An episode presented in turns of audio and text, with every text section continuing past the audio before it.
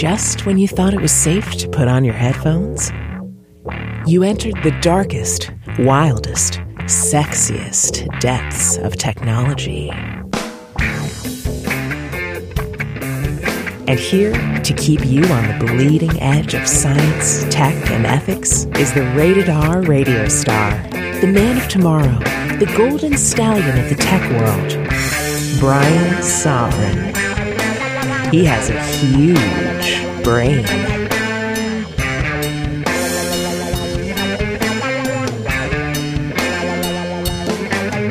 And now, here's Brian. Woo! Woo! Woo! Woo!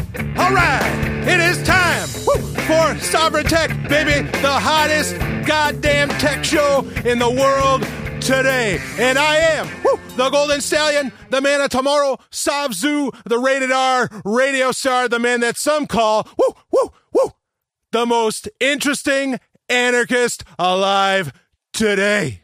And I'll tell you something. I'm going to up the ante on that interesting anarchist. But first, I'm going to tell you how I'm going to do that in just a second. But oh, man, you know, I got to admit, I have had. I, I don't know. I, I just I, I think I got to make it past PorcFest, which if if you don't know, PorcFest.com or porcfest.org, porcfest.com, whatever. Anyway, you you want I'm going to be speaking at uh, at PorcFest uh, this this year 2017 of course. And I I, I think I just got to like like get past that hump and then maybe I can relax. I've had such a crazy schedule. Not that it really has to do with PorcFest I mean it kind of does. But oh man I I did I just I, can't keep up with it all. it's just, it's madness. It's a miracle of God. No, I'm sorry. It's a miracle of Satan that I can even get out of Sovereign Tech. No, that's not true. I've been putting out tons of content. If, if you're not a patron, I mean, pa- the, the, patrons are, they're running wild because I think almost every day this week I released uh, uh, something, you know, a podcast of some sort on there. We had the two live hangouts in the past week. We're going to have another live hangout coming out in June because now we're in June 2017. I can't believe that. I don't even, I don't know where, where, where the hell does the, does the time go? I mean, fortunately, time has been forever. So whatever. But anyway, man yeah just just just crazy schedule. So but we've got a ton to talk about in this episode. We're going to get into a subject that i don't steer clear from necessarily but i definitely you know i'm not always very or i'm not generally enthused anymore to talk about it uh, just because it's going in directions that I don't necessarily care for.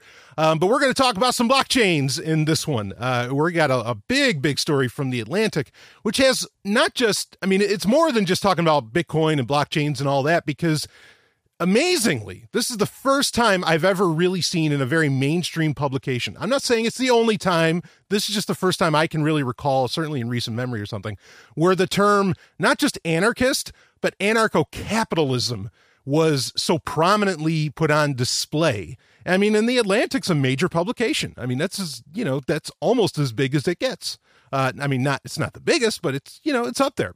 So anyway, to talk about whew, how I'm gonna gonna up the ante on my anarchism, I want to talk about this first real quick yeah, folks, you know, if this is your first time listening or if you're new to the show, I know there's a lot of people that are new to the show. I mean, understand, this is a tech show. We talk science, we talk tech, we get on the bleeding edge of all that. We talk about ethics. You can't talk about ethics without talking about anarchism. And of course, like I say in the intro every week, I mean, I'm an anarchist. I like it's it's it's it can't help but color everything I talk about.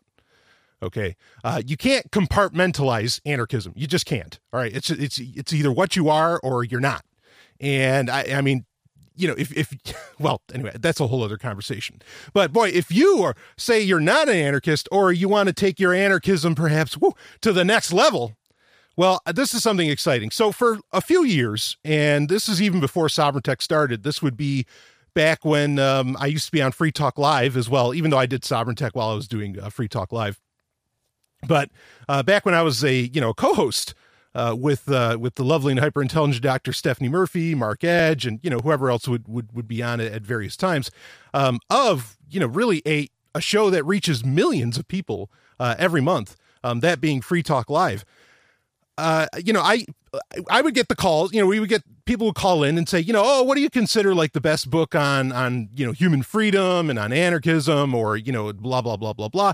And my answer has been the same for I guess well this would be just about five six years now.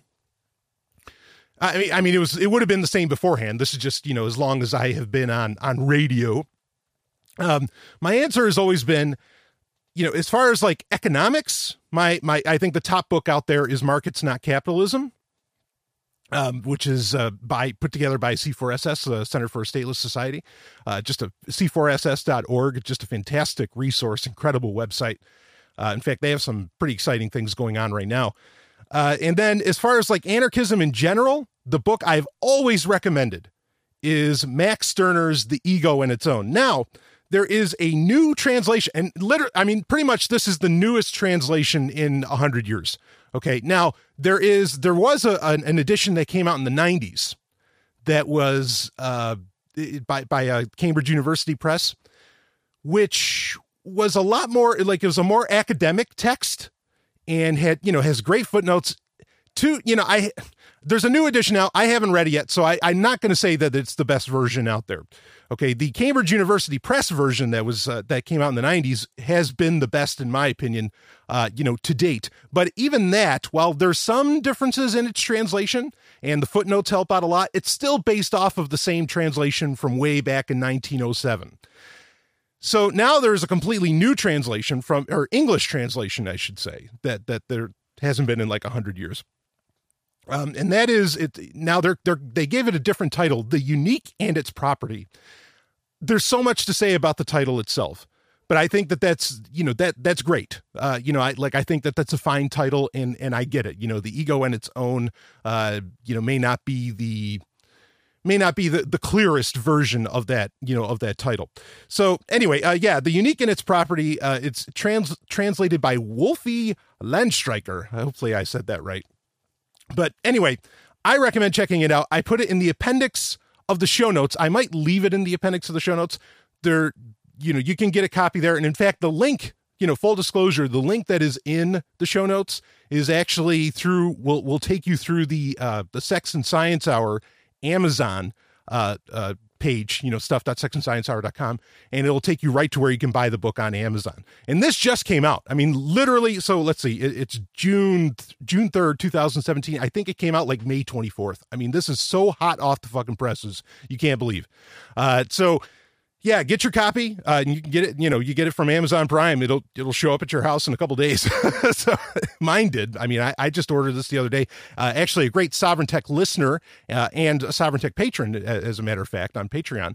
Um, you know, he he let me know about it, and I was like, "Yep, ordered." You know, and I ordered it right there. I, I mean, you know, sight unseen. I was just like, "No, okay, new translation. I'm I'm on top of it," uh, because I'm I'm definitely, you know egoism, or, you know, egoist anarchism is the way that I identify, you know, as, as far as anarchism goes. And one could get into the argument on whether or not, you know, would Max Stirner agree even with the term anarchism? Would he just say egoism is really the only term you need? Yeah, sure.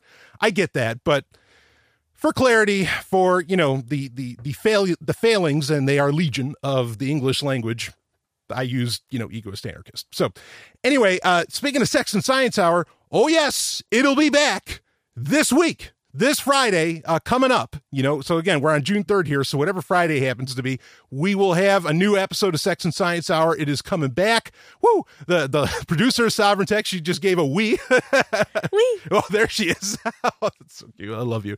Uh, the lovely, hyper intelligent Dr. Stephanie Murphy. Of course, she's been on Sovereign Tech the past few weeks, and uh, and people have really enjoyed that because that gives everybody, uh, well, you know, you, you kind of get the the feeling of of like you're listening to Sex and Science Hour again for a little while because we always take we do Sex and Science Hour in seasons, and so we take season breaks uh, from the show here and there. And uh, you know, usually we'll do 25 episodes, then we'll take a break, then we do another 25. But uh, yeah, we'll be restarting. What is this going to be? Season four? Is that right? It'll be season four. Yep, this is going to be season four. Season four. Woo! All right, so season four coming up, th- starting this week. So if you've been waiting for it, it's it. We got your hookup. Um, anyway, so we got a lot to talk about. Like I said, a lot to talk about in this episode. Um, I just wanted to bring both of those points up and, and draw your attention to. I, I mean, I just like, you know, with the with the Max Stirner book, okay, with the, the unique and its property. I think it's so important that, like, you know, these. I mean, the English language changes, right? It, it's. I don't want to compare it to the Bible because I wouldn't, you know, because Max Stirner would probably have flipped out if if someone called his book the Bible or compared it to the Bible. But you know, the English language changes. I mean, and and things need to be refreshed here and there and it's always good to get kind of new perspectives on things and in fact i think there's some real failings in a lot of the uh and and i'm not the only one that says this you know there's some real failings in the english translations that have existed in the past because again you know the ego in its own or the unique in its property was originally written what 1844 so you know, there, there's a lot of clarity that needs to be had on, on all that. but uh, anyway, yeah, I, I think it's great. And, and I, you know, I just, I support people like really any, any kind of work on, you know, that's covering Max Stirner and is building upon egoist anarchism more. I, I really, I want to support it straight up. Um, whether I agree with it 100% or not, I, I really think that that's an important thing to do because it's a field of study that that nobody's really studying enough. I mean, I just I don't think they are. They're they're too busy, you know, fucking around with other versions of anarchism that I, I think don't go all the way. They don't go far enough you know? Uh, there might be some some some gold nuggets inside of, of, of, what those versions of anarchism talk about but I, I, I really don't think they go far enough. And i mean i'm not i'm not necessarily insulting them. I'm just saying. Anyway so i'm glad that there's this new exploration of this work uh, out there. Okay whew, i just spent 11 minutes talking about that and i apologize because this is a fucking tech show baby.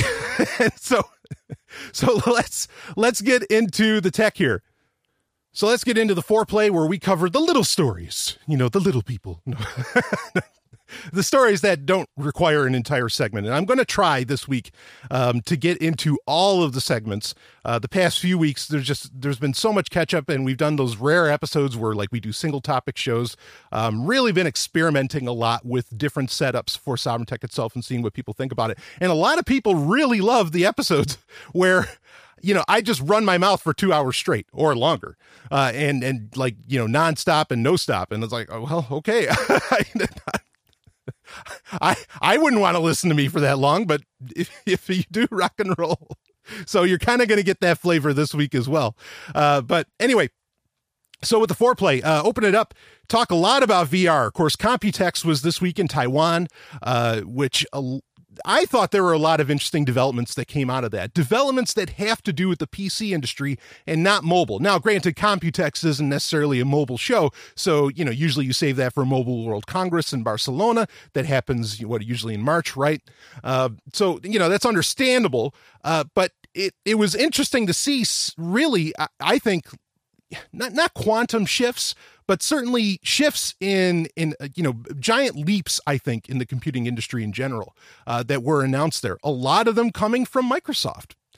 Also not a shock because you know the i mean most people that have a pc run windows. Just deal with it apple fans okay? That's, that's how that's how it goes. And apple you know oh man. I was thinking about it the other day. I, so what is it was it early april when apple came out and said you know, they pretty much apologized, which credit to them for finally coming out and and you know admitting that they fucked up because they never want to admit when they fuck up and they fuck up a lot. Credit to them for admitting that they fucked up. Uh, they said, you know, it's going to be we're, we're going to do a refresh. We're going to do an update of the Mac Pro. The Mac Pro is their desktop computer, right? The, you know, the one that right now looks like a trash can. Um, and and actually, I think it's a nice looking machine. I, I say trash can just because that's the colloquialism for it in the tech world right now. Um, like I really thought it, was a nice looking machine. It had its flaws because you can't really update it or upgrade it. You know, there's there's a lot of problems there, and and those are the things that that you know Apple was apologizing for. And they said that yeah, well, you know, we're we're designing a new one. We're going to have a new design done in like 15 months. And I'm just like, you know, I was just thinking about that earlier. You know, d- while during Computex, I'm like, boy, you know, what's what's going on with Apple because there, there's some there's some huge strides being made here in the PC industry. And I was like, man, they still got 14 months to develop a new a new desktop. And I was like you know, when I was like 13, I could build a fucking desktop and I could do it in two hours. Like, why, really? Why the hell does it take 15 months to design a new desktop? The people that want a desktop, they don't care. You don't need to sell them on so much sexy. Okay. Like, obviously the trash can design didn't work, you know, so just, just put it in a fucking case. Like, you know, I remember I had, um, well, I had the the all right. Here, here's really what I think they should do. They should go back. Apple should go back to doing uh, the G4 Cube, and now you can do it. You can put a ton of power in in a package that small. Even though at the time, I, I've always said this, that was my favorite computer of all time, and it was a desktop was the G4 Cube. You know, yeah, I mean, that was 15 years ago or however long ago, but that was such a sexy machine. I don't think you can get sexier. Make that little cube again. I know you have the Mac Mini, right? Whatever. Just just do do that. you know, because I, I really I think it makes them look even worse that they're saying it takes them 15 months to build a desktop. Man, anybody can make a desktop almost any way they want. They could carve it themselves and all that shit in no time. You know, it's not like re- really Apple does not have to develop the parts. Stop. No, they do not have to. You know, if it's going to take them 15 months, this thing better be fucking amazing. I mean, it, it better be like it, it's going to have to look like something we've just never imagined before. That's that's the only excuse they can come away with because, like I said, you, you know, a teenager with a fucking head for numbers and an etch a sketch could come up with a computer in a shorter amount of time than that, and by a long shot, they could come up with one in a day. It, I, I just, I think that's so fucking insulting, like, like be, beyond uh, insulting, in my opinion. So, anyway, so Computex was going on this week, and there was those side tirades. Uh, Computex is going on. There's a lot of VR stuff there, uh, you know. But before I talk about you know what that was, um, Firefox. So are we in version 52? I think we're in version 52 of Firefox. Uh, Mozilla announced that Firefox 55. Now, like us, uh, or yeah, all right. Let me finish the sentence. I'm terrible about this. Firefox 55 is going to ship with WebVR built into it, and it's going to ship with support for the HTC Vive and the Oculus Rift. So you know you're going to be able to explore the web in a VR fashion, okay, in a virtual reality fashion with Firefox 55. Now, the point I was going to say is that we've been talking about this come 2018 by, or by the end of 2017 is what I should say. Come the end of 2017, Firefox in my opinion it's going to be a like a completely different browser than what you have been using for a decade. It's going to be uh, just like vastly there's not it's going to be a totally new product you know and and this speaks for something that's happening i think across the board. Like all the companies are totally new companies. I think mozilla's acting like a new company. That's why they did their big rebrand. We've talked about that. Um, i'm excited to see where this goes. I'm leaving firefox installed on my machine even though i don't use it that often. Uh, you know I, I, recommend people use firefox. Now on mobile i use firefox all the time. Like it's my first piece of software that i install on any mobile device because i think on mobile Firefox just kills it. I mean, they they they you know because they they have the extension platform and all or you know the add-ons platform built into it and everything you do ad blocking. I mean it just it just wrecks uh, you know every other app in my opinion on mobile. And and I, as i've said i think that's where firefox really needs to concentrate. But now I feel a little bit differently because if they are going to push hard already this year in 2017, and obviously they're getting ready for Windows MR, right? Windows Mixed Reality, which is going to be, you know, Microsoft's used to be called Windows Holographic, uh, or Microsoft Holographic, maybe whatever. It, it's Windows 10 for, you know, for uh, mixed, for augmented or virtual reality, which is why they call it mixed reality. Um, you know that that's going to be the big push and if they're getting ready for that then yeah okay firefox is going to be ready for the future because i really think that windows mr is going to be you know this is kind of the future. So uh, or virtual reality is is really uh, you know a huge part um, of the future. So anyway uh, yeah now the interesting thing here is that you know speaking of actually of ad blocking I, I this is a story i didn't have listed but i want to mention it uh, apparently google did confirm that they are going to be putting in uh, an ad blocking or ad blocking abilities into Chrome. Um, but here's the caveat. Okay. Yeah, they're doing that, but they're working with all of the advertisers and they're only and the statement from that from Google is that or from Alphabet slash Google is that Chrome is only going to block the annoying ads. So they're not really doing ad blocking. And they announced this week, uh, what did they call it? Not it's not Google contributor. There there's another name for it now. But they you know they kind of refreshed. They canceled in 2016 google contributor was this idea that you could pay like $5 a month and whatever sites worked with google contributor uh like if you paid the five dollars you wouldn't get ads on those websites that worked with google contributor. And google would you know pay out that five dollars or you know parts of that five dollars uh, to websites um, you know that that took part in it, and that were based upon how many visits those websites got a month, right? So they have a new version of Google Contributor out there now. Um, again, this is all part of that. You know, really, they're not they're not actually blocking. You know, they're working totally with the advertising industry. This really isn't an ad blocker. So guess what? You're going to want to keep um, you know, you're going to want to keep uBlock Origin or you know whatever your favorite ad blocker is uh, up and running on your on your web browsers. That's that's just my recommendation uh, because again, you know what Google decides is annoying and not. I mean, like these autoplay videos, all this different stuff. I like I don't know how much they're going to want to interfere with that. So it's sort of depressing because at first I was like, okay, Google is finally finally realizing um, you know, all these ads are really like killing the experience, especially on mobile, which is why I was saying, you know, install Firefox, okay, on a, uh, you know, on your mobile device because you can actually put uBlock Origin on Firefox there and, and you can keep all this shit from popping up. Um, and I was like, yeah, maybe they're just finally realizing, oh shit, you know, we really we got to do something about this. We we can't let this ride. Um, but no, they're. I mean, yeah, it's that's partly what's going on. But at the same time, I think they're really just trying to kind of force advertisers maybe to do things a little bit differently. Uh, that maybe helps out with their bandwidth and doesn't fuck with their like. I, I think Google's, you know, being completely selfish about this. Not that I have a problem with being selfish, but let's just be clear, they're not being altruistic okay, which is what I think a lot of people feel was going to happen. It's like, oh, yes, this is so wonderful. Google's going to implement ad blocking. No, they're not. They're not blocking ads. They're just changing the ad game. They're not really blocking them, and, and I and I don't think that any of that is actually going to help uh, any further with securing you know your your web browsing activity and thus your devices and your computers and blah blah blah. Because that's what i you know that's what i tell people all the time. Because it's like well isn't it kind of isn't it isn't it sort of unethical to to ad block you know on on websites? Because that's how these websites make their money and that's why i don't have to pay for the news that i read blah blah blah. No no no no no. Your job okay you, you know you're if there's a duty if there's a if there's a, a citizen's duty a civic duty okay on the internet is to secure the shit out of your devices and your PCs and whatever else. That's that's your that's your one and only concern. Your concern is not how are these websites I visit going to make money. That's their job. That's their concern to have. Okay? Running an ad blocker secures your machine, secures your device, secures your computer. That's what you want to be that's what you want to worry about.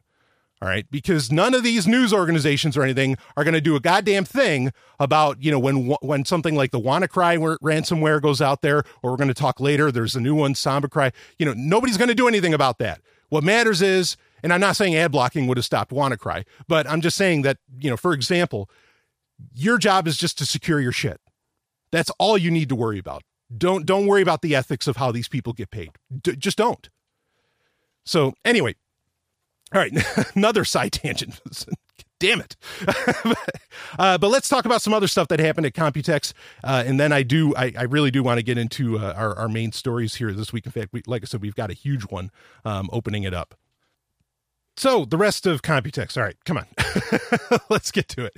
So speaking of Windows MR, which is kind of how how all that all that started. Uh, by the way, I mean Chrome is also going to have Chrome VR, uh, and that is explicitly going to be mobile and uh, and desktop, where you're going to have that virtual reality, uh, you know, web browsing experience. Um, I don't know that Firefox 55 on mobile is going to have web VR built into it, but I think it'd be kind of foolish if it didn't.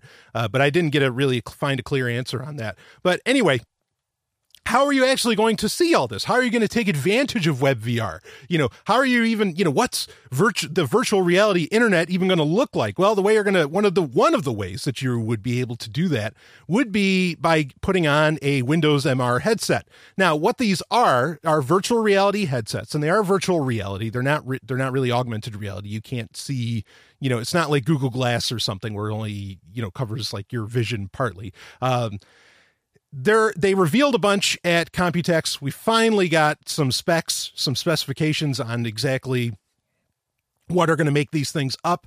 Um, and there, you know, you got to look at, at, quite a few. There was the one from Lenovo, which probably looked the best, like as far as overall look. I mean, but let's be clear here. Regardless of what these things look like, I mean, these are not going to be as far as an aesthetic.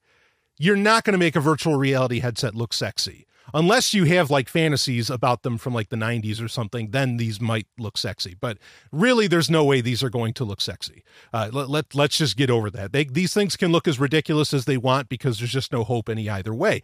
Uh, but that really shouldn't matter because you're in virtual reality and you're not you know having to encounter anybody in you know real reality and physical reality and irl uh, so um So, you know, it doesn't matter what these things look like, in my opinion. Uh, the interesting thing with the Windows MR headsets is that they are going to have sensors on them that don't require. So, like, what is it? I, I forget exactly what they call them with the HTC Vive, but they're like beacons that you have to set up in a room. You have to put them in that way you can interact with the room uh, and you can walk around and all this. Is to where, like, with the Oculus Rift, you sort of have to like stay in one place. You don't really walk around because the Oculus Rift uh, doesn't have uh, any sensors to give you awareness, you know, spatial awareness within the room that you're, you know, using VR in. Um, it's where the, you know the HTC Vive can do that. Uh, also, Windows MR headsets can do that to a degree, but keep in mind that Windows MR headsets, uh, you know, virtual reality headsets, they um, they they are physically connected. They are tethered, you know, by two wires, um, you know, to your PC.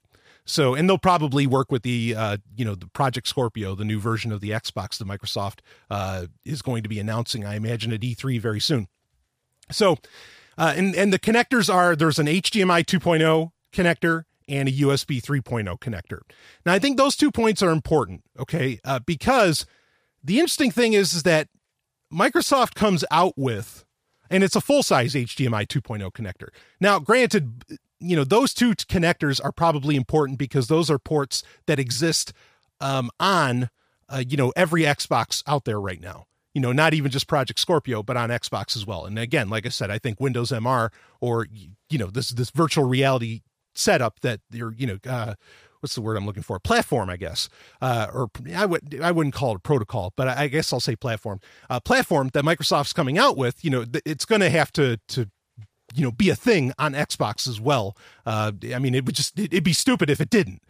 so anyway, uh, with so with Windows now, the reason I think it's interesting is that you know a lot of people were talking about, and we talked about this a couple weeks ago with the Surface laptop, which is the laptop, not the Surface Pro, which that all got announced too, and that's a nice looking machine. There's some interesting things with that, like the fact that the Core i5 version, which is a full Core i5 um, Kaby Lake, is going to be uh, that it's fanless. I, I I think that's that's wild that they've gotten the, the, the heat issue down that much. But regardless, the Surface laptop, which is a more traditional laptop, a lot of people thought, "Wow, that's so backwards thinking for it to have a USB 3.0 port."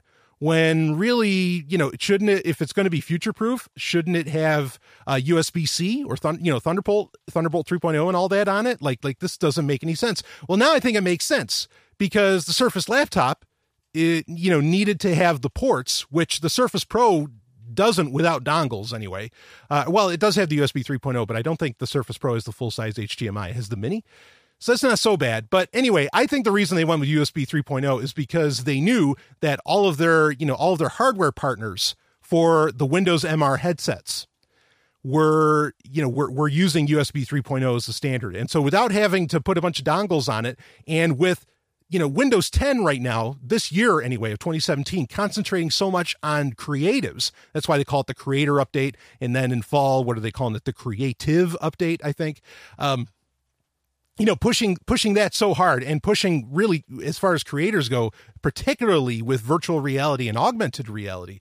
Um, I think they wanted, without any dongles, they wanted people to have their premier laptop, that being the Surface laptop, uh, and they wanted you to be able to plug in a Windows MR headset you know, from one of their partners and that it'll work out of the gate. So now I think it makes sense why they didn't use USB C because they were thinking, they weren't thinking about like, you know, the future of hard drives and all these different things that you could connect. They were just thinking, how can we plug in, you know, this, this, you know, mixed reality future that we're pushing towards? And Microsoft really is. We've talked about this for some time now. We talked about this back in October.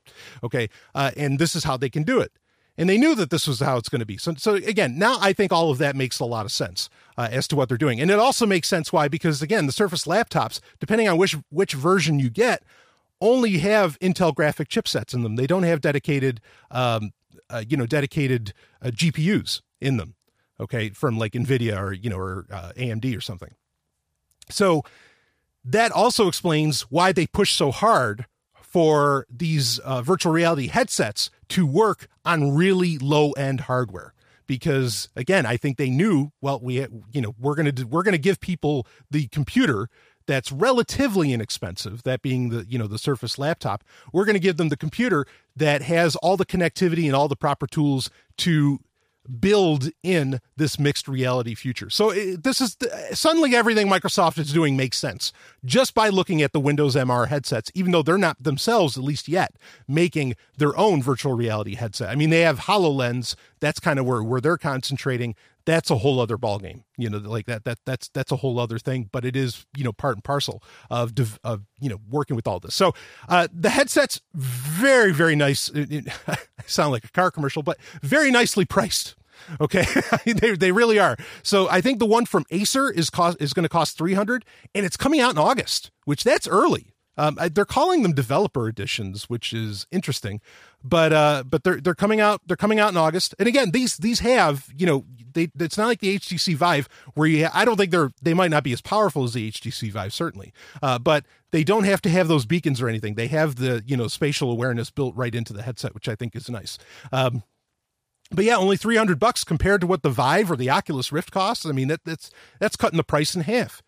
You know, uh, and and again, you could say, well, but they're not as powerful. Yeah, but I bet they're going to get the job done. I bet Star Trek Bridge Crew, which just came out, and oh man, I can't wait. I, I know some Sovereign Tech listeners are big on VR, and uh, and I can't wait to hear a review from them. I'm going to be getting my hands on these headsets, uh, you know, when the time comes. Don't worry. and some of them, I think you can even pre-order right now. Um, but anyway, so yeah, the Acer one I think was 300 and the one from HP I think was 350 and both of those I think are coming out in August. Asus has one coming out, Lenovo has one coming out. Uh, I don't know where one would necessarily be better or more powerful than the other. I, like I didn't see anything in the tech specs where one seemed to have some kind of crazy advantage. Um, I mean, maybe some of them will, because I mean, you can't really change resolution so much on these. But regardless, I, I would expect them all to fit within this price range of 300 to 350 you know under sub 400 because otherwise it doesn't make sense because you know if it's if it's above 400 bucks you might as well hash out the 500 to get you know the Oculus Rift or the Vive or you know even PlayStation VR or something like that. They they really need to be low priced. Uh, so it's the right move. Um, but it is interesting to see and and the fact that they're coming out in August I think is tremendous because originally we thought they weren't going to be out till like December uh, so that's way, way ahead of schedule. Uh, so right on. Uh, let's see. Boy, I want to get it. We, the lead story is so long. I want to be able to get into it uh, right away. But um, I do want to just share some quick good news. Uh, Artem Vaulin, who is the uh, accused, alleged runner of the site that is that has been down now for for some time, even though there's kind of a you know sort of a phoenix that has risen from the ashes of it, of uh, Kick-Ass Torrents who was in uh, he he is Ukrainian, was in Poland and was arrested there, and he is now out on bail.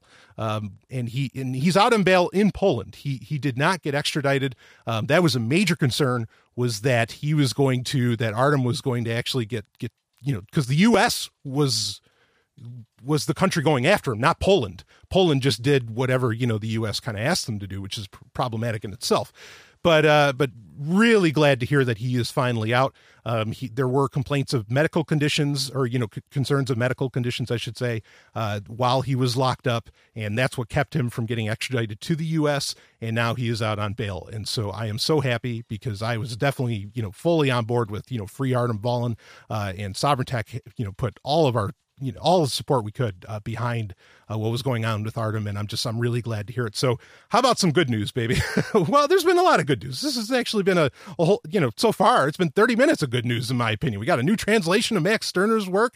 Uh, Sex and Science Hour is coming back. Firefox 55 is going all VR. We got some awesome VR headsets coming out. How about that, baby? What show do you listen to now that has good news? I got you covered, but don't worry, we'll get into some bad news in a minute. so anyway, but uh, yeah, so so glad to hear that Artem Vaulin is uh, is out, uh, and we'll certainly be keeping an eye on that case. Um, I had somebody ask me this, and I, am going to talk about it a bit openly since we're getting into some blockchain stuff. Uh, some people asked me about Shapeshift's uh, new Prism uh, technology, or well, so Prism is like this investment portfolio that is quote unquote decentralized and is built on top of Ethereum. Blah blah blah. Um, and people ask me what I thought about it. Well, first off, shapeshift.io, which is a great way to convert your you know various cryptocurrencies into other various cryptocurrencies like if you wanted to convert bitcoin into zcash uh, or you know what, whatever you wanted to do you know uh, i it, it's a great service i use it all the time Uh, I, I really, really think it's handy. I mean, it, it works for for so many different currencies. It supports so many currencies. Now, Prism is, you know, their kind of solution to maybe not so much needing an exchange where you could hold all of these different currencies and you they're somewhat gamifying even uh, investment portfolios in cryptocurrencies. It's not a terrible idea. Now, I am very anti Ethereum. I have huge problems with people that you or you know with projects that use Turing complete uh you know Turing complete uh, languages, you know programming languages and whatever else, uh, because you know really the, the term should be uh, Turing vulnerable because that's not secure. There's a reason that you know in a lot of computer science, Turing completeness isn't used because it, it you know it, it's in itself it's almost a security exploit. Um, so yeah, I mean, and, and I have a bunch of other problems with Ethereum. I've talked about it over the years. I talked about it before Ethereum even got released. I mean, there's just there's there's a laundry list of problems that I could describe. Uh, one another one, real quick, is that it's very slow. Like this is not a replacement for servers, and it never will be. It can't. Like it it, it just straight up can't. Okay. Uh, but as far as how this is working with Prism, I mean, the question was, what do I think about Prism, Shapeshift Prism? Uh, I get the idea. I think the idea is fine. Uh, you have to have an Ethereum wallet for it to work. You have to have an Ethereum address. You have to have some Ether, you know, ETH, or what do they call it? ETH, I think. Amazingly. That's such terrible. Oh, whatever. Anyway, I don't know who their marketing team is. Uh, but you have to have all that. Now, granted, shapeshift.io is an easy way to get Ethereum, right? But um, yeah, you have to set all that up. But this is something where I'm like, okay, yeah, like Ethereum can work for this because it's you know you're the one doing the holding here. It's not like it's some kind of replacement for some some server you know some service that belongs on a server okay? Uh so yeah what i see of prism okay that looks nice. I i don't like the fact i wish it wasn't built on top of ethereum. Um i think that that's you know inherently an issue. Uh like i said i think there's inherent security issues with that. But for what it is you know the abstract of the idea yeah nice idea you know again i just i really wish they weren't using uh you know using ethereum and they built it on top of something else. So whatever uh, but there there you go. If you're wondering about prism yeah i thought that was an interesting announcement. Um you know i don't often talk about blockchain technologies and blockchain developments because when some you know sometimes i mean i know the person that that that asked me about this. Uh, in fact it was darryl perry of fpp.cc uh, which who's doing you know just tremendous work there. Uh, you know, usually I don't talk about blockchain technologies because a lot of times if somebody emails me, hey, have you heard about this blockchain technology? Like often I, I set it up so that people can contact me anonymously. Okay. Uh, and so, you know, it could be somebody from their team who's just looking to get some free advertising by me mentioning their shit, you know, mentioning their kit and eh, they're mentioning their ICO, which I think all I, I think all ICOs, okay, which is you know initial coin offering, right? That's how they that's how a lot of these new crypto technology, you know, new blockchain technologies get funded. Is they they do a pre-sale and all this stuff. I think every single one of those is bullshit. Like I, I you know, the instant there's an ICO, I don't trust it. I I, I just I mean, it might end up becoming something great, and when it does, I'll talk about it. But at initially, I I just think ICOs are one of the the biggest scams in the world just flat out ethereum did that did an ico themselves and i i said it was a scam. You could say well but I, it's up to you know whatever its valuation is right now and i made a ton of money. Well, well great but that doesn't mean that you know like under i talked about oh god. Did, i don't know if i talked about their sorry oh satan. I I don't know if i talked about this on sovereign tech prime or if i talked about it in a patreon episode which if, if you want to become a patron sovereigntech.com just go there it takes you right to the patreon page. Uh, but you know, understand that Ethereum, like, it really only has value based upon speculation. It does not have value because it delivers on what it says it can, on its claims of what it was supposed to be able to do. It has yet to deliver on any of that. And no, Prism is not a, an example where, see, Ethereum works. Not what they were saying it was supposed to do. It that's that's not it. Okay, this is a, like a use case kind of after the fact uh, you know, that, that they found out that it could work for. But it's not what Ethereum was originally supposed to be all about. All right. So understand that, you know, Ethereum's still a scam because it's not, it's not replacing anybody's servers. It's not. I, I know you can say, well, Microsoft's working with Ethereum. All these different companies are working with Ethereum. Okay, but it's not out there. It's not implemented yet. And, and they're finding out test after test. And you can look these up. Now, when I say they, I mean a bunch of different companies are finding out. Oh, yeah, but this does this is nowhere near as fast as using a server. We're not going to go with this. Um, so anyway, uh, yeah, where where was I? Yeah, so so your ICO with Ethereum, good, you made money off of it. That doesn't mean it's still not a scam. People made money off of the tulips, right? and but that was still kind of kind of a well, I, uh, you know, what's a scam? What's human nature? That's a whole other you know very philosophical conversation. Um, anyway, so yeah, Prism, yeah, look, looks you know that that looks fine and dandy. Uh, but yeah, I don't normally talk about these things, and the point I was going to make is that because Shapeshift.io, look, they don't need marketing. They don't need you know if I mention Shape, everybody already knows about Shapeshift.io. All right, I'm not giving them. You, you, you get what I'm saying? Like it's not like something where where I'm being used, you know, to talk about this. Like it's just like when I talk about Google who the fuck doesn't know about Google, right? you know, so so it's not like if I talk about Google, ooh, I'm giving them free marketing. No, it's not marketing. Everybody knows, you know. So that's how I feel about things like Shapeshift or talking about Bitcoin or uh, some of the larger, more interesting, uh, you know, uh, blockchain technologies like Zcash and all that. Everybody already knows, you know. I mean, you, you can tell in the valuation, or even talking about Ethereum now. Like talking about Ethereum now, why not? Because everybody already knows about it. You know, who cares? talk about Litecoin. Everybody already knows about it. You, you, know what I mean? But if it's something new, yeah, I don't talk about it because I don't want to give them the press, uh, the undue press. Uh, you know, unless they want to pay me. You know, if you want to buy an advertising package, I sell them. I have lots of advertisers. Rock and roll. Hey, you know, maybe if, I mean, you got to go through my through my litmus test, but you know, you could do that. Anyway, Uh, boy, I wanted to talk about Intel's Core i9. They announced that, and then what was it, Threadripper that AMD announced? Uh, just crazy. Uh, all I'm going to say is this for right now, because I, I really need to see some of these products really in action. But like we are heading into, as far as processors go, we are heading into some very wild and interesting times. I mean, like the Core i9, the the high end version of it. What are they calling it? Coffee Lake, which I that's pretty cool. uh, I mean, what, did they say? It was going to have 18 cores? just like these these crazy numbers. We used to theorize about this like years ago, uh, when like when I was working at uh, you know certain tech companies we used to talk about these things and like we we literally we said what if there was like well, like what happens when we get to like 20 core processors right because at the time the hot thing was you know the the fx chips from amd that were dual core and all this and you know and and that's when intel as well was also starting to experiment uh, experimenting with you know hyperthreading and everything and we were talking about like what if you had hyperthreading what if you did like and then then you had like 20 cores and we called them planet killers we were like yeah, it's like that. That's that's what we'd say. It's like, yeah, that that would be the planet killer. You know? and wow, are we heading towards that? Uh, I mean, if Intel actually delivers on what they're talking about with the Core i9 and having all of those cores and a lot of the speeds, the speeds were, I think they're maxing out at like 4.2 gigahertz. Um, which they're finally breaking their four gigahertz rule. The exciting thing here with the Core i9 announcement, okay, without talking about all the technicals on it and everything. And AMD's got great stuff going on too. Threadripper, the, the, the processor from AMD, the new Ryzen Threadripper, is literally, I mean, it is huge. It is one of the largest processors I've ever seen. It's a monster.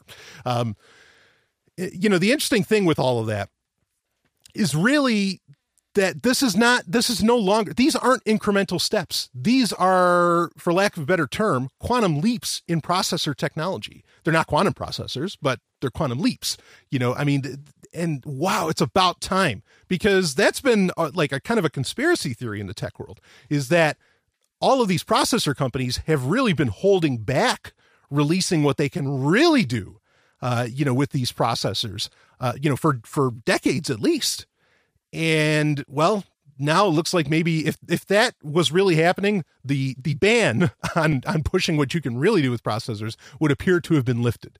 Uh, what do they know? Is there something new coming out that they feel like, oh shit, we can't just do this incremental release anymore? Maybe, uh, or maybe you know, Intel was just that scared of what uh, of what Ryzen was doing, or maybe there's the concern over the you know what's happening with. Um, I mean, you know, Windows is coming to ARM, right? You know, to ARM processors. Maybe they're concerned that, well, we've really got to show people why you don't want to invest in ARM. And so we're going to come out with processors that, well, like my buddies and I used to call that could be planet killers, you know, that, could just, that could crush anything you threw at them. Uh, and, ooh, so I'll be keeping an eye on this. Uh, you know, but again, really, right now it's just announcements. No one's really seeing any numbers so much um, out of it, or you know, real real world tests out of it. Uh, and when those real world tests come out, then we'll really break into, hey, is this yay or nay? Do we really invest in this? You know, is this worth getting building a whole new computer over? Um, and maybe this is something. You know, I. Speaking of, we talked earlier okay, about how Apple said it's going to take 15 months if they come out and say it took us 15 months because we were waiting for the Core i9 or we were waiting for like the the Ryzen AMD's Ryzen Threadripper processor or something, I will I will take back what I said about insulting them for it taking them so long to build that desktop. If that's what they're waiting for, fine. But boy, they if in fact, honestly, it'd be twice as bad of everything that I described earlier in the show if they don't put in um, you know, either one of these chips, either Ryzen or Coffee Lake from Intel, uh, you know, the i9. Uh, I mean, it's all bullshit if they don't, in, in my opinion. They'll, they'll, just, they'll be way too far behind. So, all right. Uh, I think I, I had one more story that had to do about the AlphaGo thing. So, all right. Yeah, I'll, I'll just mention it quick. Okay. So, AlphaGo did a, a, a three series of the game Go, okay, which if you don't know the game Go, I'm just going to ask you, please look it up on Wikipedia. All right, this is a very complex game. This is not chess. Uh, this is something that, you know, some people see it as, as one of the holy grails of kind of game theory. And so Alphabet slash Google making a quote unquote artificial intelligence, uh, and I put that in quotes, okay, uh, that can beat humans at Go is seen as kind of a holy grail because Go requires so much sort of abstract thought, uh, really to win at it. And AlphaGo, which is their AI uh, that plays Go, beat uh, what uh, Ke Jie. I don't know if I pronounced that right. In, in a, beat him three to zero Okay, now I mean he's just a 19 year old, but he's considered the best in the world. Uh, and AlphaGo had already beaten champions in Korea, uh, in South Korea, and you know now beat the champions in China. Um, I just want to make this statement really fast. Okay, I understand the complexities, the abstractness, you know, kind of what it takes to to play Go. I've I've you know I've played Go. In fact, you know a lot of people don't like. I, I heard about Go so long ago because I remember Nolan Bushnell talking about uh, where he got the the the, uh, the name for his company, that being Atari, right? Remember Atari? uh, Atari is is a phrase from the game Go, and so when I first heard that, I was like, oh, I got to play Go. And so I, I, am no good at it, but I've played Go. I get it. I understand. All right. Uh, but let's be really clear here. Regardless of of what you think, AlphaGo is just machine learning really good at playing Go. It is not a leap it is not an advancement in artificial intelligence. It is not bringing on Skynet. It is not anything like that. All that this is is a program good at good at the game of Go. No, I don't care how abstract the game of Go is. It does none of that matters. It is purpose built to do one thing. It is not going to get added in and somehow teach uh, the rest of the machine learning out there. And suddenly, oh, we, we're going to have an AGI, you know, an artificial general intelligence. We're going to have Skynet or whatever the fuck you're you're looking for. No, this is just something good at Go. That's it. That's the end of the story. There's no story to be told. Everybody was was making it like oh, it can think like a human. No, no, no, it can't. All right, it just can't. Even like with with with chess. So like you know everybody talked about these AIs that were really good at, at, at chess and they beat you know humans at chess. Kasparov got beat in the nineties. Blah blah blah blah blah. Uh, yeah, you know honestly, even the human players have figured out how like the the quote unquote AIs are playing chess, and now it's not such a you know humans humans can figure this shit out. And and I, I think it's interesting that like now human players are actually able to best the ais at chess. I mean it's it's you know it's not like across the board that that human players are beating the ai but now it's also not like what it appeared to be in the 90s where oh no the ais figured out everything to do about chess. No human could ever beat him that's not true anymore.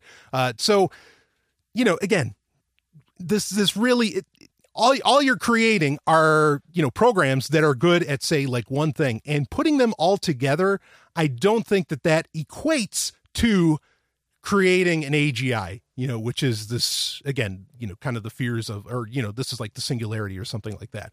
Uh, at some point, I'm going to talk about. We, we, need to have another conversation about AI. Maybe that'll be next week. Uh, in fact, a, a, great Sovereign Tech listener brought up um, an, an, interesting little little theory that's out there that uh, that I will I'll, maybe I'll get into. Uh, like I said, I'll get into that next week. I was tempted to talk about it this week, but uh, we'll save it because we got a more interesting story to get into, and let's get into that story finally. Woo! Let's get into the story of the week. But before I do, let's talk about, you know, if you want to have a good time, we're talking about good news. You know, one of the things that I, I really find myself, um, this is an ad, by the way, folks. one of the things I really find myself, you know, these days with so much depressing shit going on, um, I find myself listening to a lot of podcasts that aren't necessarily news you know aren't current events and that are that more have to do with you know entertainment stuff that's fun stuff that everybody can kind of get together on. Uh, and i've said this before you know i mean one of the like one one of the subjects that i listen to a lot of podcasts on about is star wars straight up. I'm a huge star wars fan okay? And in my opinion right now one of the best star wars podcasts going is resist the empire podcast. All you got to go is to all you got to go to is resist the empire resisttheempirepodcast.com um, this is a Star Wars podcast with that liberty oriented perspective that I just love. That, like I said earlier, you know, just colors everything I do. And it's so beautiful to see it coloring Star Wars, the Star Wars universe. But you get the latest news. They do breakdowns on all the characters. Um, I, I mean, this is, it's such a fun show. Breakdowns on the characters is then they do this really cool thing where it's called the small or the the galaxy's smallest political quiz and they kind of like they figure out okay what ideology is lando calrissian? You know what ideology is thrawn or something like that right? Like they they, they pick a, a character each episode and it's a lot of fun. Awesome production. I mean i i just think it's it's such a cool podcast. Uh and again I, I just i love getting i love knowing that kind of the way that i see the world the way that i see everything you know gets brought into the star wars universe uh, you know, with the Resist the Empire podcast. So check them out, resisttheempirepodcast.com. Uh, I cannot thank them enough for being a supporter uh, and a sponsor of Sovereign Tech. Uh, and I mean, you can let them know that you heard about it from the Golden Stallion uh, because they listen to this show. so, I, you know, they know the deal and they knew that, that, you know, my, my listeners, there's a lot of cross pollination here because, you know, Sovereign Tech fans often enough are Star Wars fans. So jump on board with this. I mean, I, I, I listen to every episode. There are a few episodes in now. It is it is so much fun. Like I said, the production values are fantastic. You don't have to worry about that. A lot of people are like, yeah, but I don't want to listen to somebody who's recording on their iPhone. No, no, no, no, no, no, no, no, no. These guys, they they deliver the fucking goods. Okay, with with all, uh, Pax Libertas Productions. That's the name of the production house that does it. I mean, just just top fucking notch uh, material that they put out there. They also do the Lava Flow podcast, etc. Go check them out. ResistTheEmpirePodcast.com. I guarantee you, you won't be disappointed. I mean, I, I guarantee that. All right. It is an awesome show. If you're a Star Wars fan and you love human freedom, this is your hookup. I couldn't do it better. I mean that. I really, I couldn't do it better. Uh, t- just fantastic stuff. So, all right. Now, let us finally really get into our lead story. And in case you were wondering, oh, yeah, we're going to do a movie review at the end of this one, baby and we're doing whoo, Wonder Woman. Oh, just wait for that. Now, our lead story, this one's got some length. I got to admit, like this is, but I want to break this down because this is this is where I think anarchism starts to really meet the mainstream and it's meeting the mainstream through technology, which is why I think that's why I thought a few years ago with Sovereign Tech, it was so important for there to be an anarchist tech show because I knew that the te- a lot of the tech that's being developed. You think about Signal, okay? You think about um, RetroShare. You know, a bunch of these different technologies that that take the that take kind of central that take centralized power away. Uh, you know, from a lot of the tech giants and maybe even from governments themselves. Um, you know, and then you think Bitcoin and things like this. Uh, you know, I knew that this is the direction things were going and sooner or later the news is you know the media is going to get on top of this stuff and they're going to start either you know praising or maybe vilifying you know what's going on here now this article that i'm about to read from the atlantic okay here's the title cryptocurrency might be a path to authoritarianism uh, and I'll read the byline uh, or you know the, the sub subheader here. Extreme libertarians, extreme libertarians built blockchain to decentralized government and corporate power. it could consolidate their control instead. Now, boy, I mean, just the massive conversation that could be had around just that subheader. But I'll save it. Okay. But um, this is an article where I do not 100% agree with it, but there are a lot of points in it that I kind of do. Uh, that I, you know, I want to cover. I want to talk about it. I, I heard from Sovereign Tech listeners. They said, "Hey, did you see this?" I mean, I had a bunch of people email me the story saying you you need to talk about this because a lot of this is stuff you'd been saying for years, and I agree. Um, and other people, I uh, people that I have, tr- I mean, just tremendous respect for what they think. Uh, you know, they they said that there was a lot of good points in this. I agree with them. Um, so let's break into this story. Like I said, it's got some length. I'm going to stop at various points to talk about whatever it's breaking down. But I think this is an important story to cover because this is one of the first stories, in my opinion, where technology and anarchism, or what some people want to call it crypto anarchism, blah blah blah, uh, have have really come. You know, or yeah, I mean, they've come together and they've coalesced at a major news publication, that being the Atlantic. So, all right, here we go. This is from May 30th. So just a few days ago, uh, 2017. All over the town, the parking meters are disappearing. Drivers now pay at a central machine or with an app. It's so convenient, I sometimes forget to pay entirely and then suffer the much higher price of a parking ticket. The last time that happened, I wondered, why can't my car pay for its own parking automatically? It's technically possible. Both my car and my smartphone know my location via GPS. My phone already couples to my car via Bluetooth. An app could prompt me to pay for parking upon arrival. Or imagine this my car, which is already mostly a computer, enters. Oh, boy, there's a Stanley breaking in. There's a fucking great statement. Yes, it is. I, have been saying that forever. That cars are fucking computers now. They're not even cars. Uh, reading on enters an agreement, and I and I say that with derision. I don't say that as a compliment um, enters an agreement. So the car enters an agreement to to lease time from a parking lot, which is managed by another computer. It quote unquote signs this contract just by entering the lot. Oh, contracts! Woo! By entering the lot and occupying a parking space. In exchange, the car transfers a small amount of Bitcoin, the currency of choice for computers, into the parking uh, lot's wallet. With computers handling the entire process, I'd never even be able to forget to pay for parking. The only way to fail would be for my car to run out of Bitcoin, in which case the parking lot has easy recourse. Because my car's ignition is managed by a computer, woo! Concentrate on that sentence. The parking lot could just shut my vehicle down. Until, you know, effectively, it would shut it down until you could, you know, pay for it, right? Anyway, reading on, scenarios like this are possible when blockchain, the, digi- the digital transaction record originally invented to validate Bitcoin transactions, gets used for purposes beyond payment. In certain circles, the technology has been hailed for its potential to usher in a new era of services that are less reliant on intermediaries like business and nation states. But its boosters often overlook that the opposite is equally possible. Blockchain could further consolidate the centralized power of corporations and governments instead. Ooh, okay two points I want to bring up. One is is that Toyota is supposedly uh, experimenting with implementing Ethereum into their cars uh, to do a lot of this very stuff that's being described. Okay, so this isn't this isn't theory. What what you know this whole parking lot scenario that was laid out. This isn't theory. This is something that's that's really happening. And you know Toyota, which is a very forward thinking car company, a car company I generally appreciate, uh, you know they're, they're on top of this. Now i i don't i don't agree with just like with prism i don't agree with them using ethereum. Okay i think that that's a that's a mistake that's a security problem ha- waiting to happen. But i get it okay? Like like and, and i mean and it proves the point that you know this isn't just some kind of like wild scenario this guy's laying out.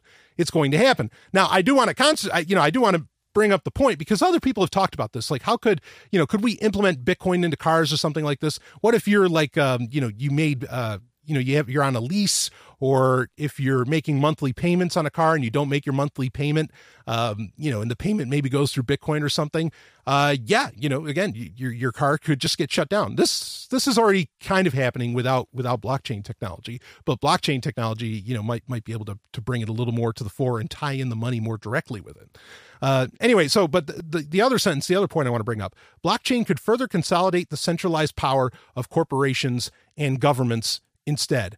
Uh, this is what I have called the tyranny of the code. This is I've talked I've talked about this years ago. I had conversations about this at uh, blockchain events, at, you know, at conferences where I was asked to be a speaker. Again, I was asked, and they said talk about whatever you want to talk about. So I fucking talked about this. And I said, You've got a problem, and it's called the tyranny of the code. In fact, I have, I think I have the video up on my YouTube channel. Uh, you can just look up Brian Sovereign on YouTube, and you'll get to my YouTube channel where I gave a talk, I think it was Coins in the Kingdom. Um, and very gracious of the organizers there to, uh, they gave me extra time. They said, No, let him talk, let him go. He can go long, let him say whatever he's got to say and I'm honored by that. And uh, actually, in the in the Sovereign Tech feed, if you have the podcast feed, it, I mean, it's a couple of years ago at least, uh, but there are.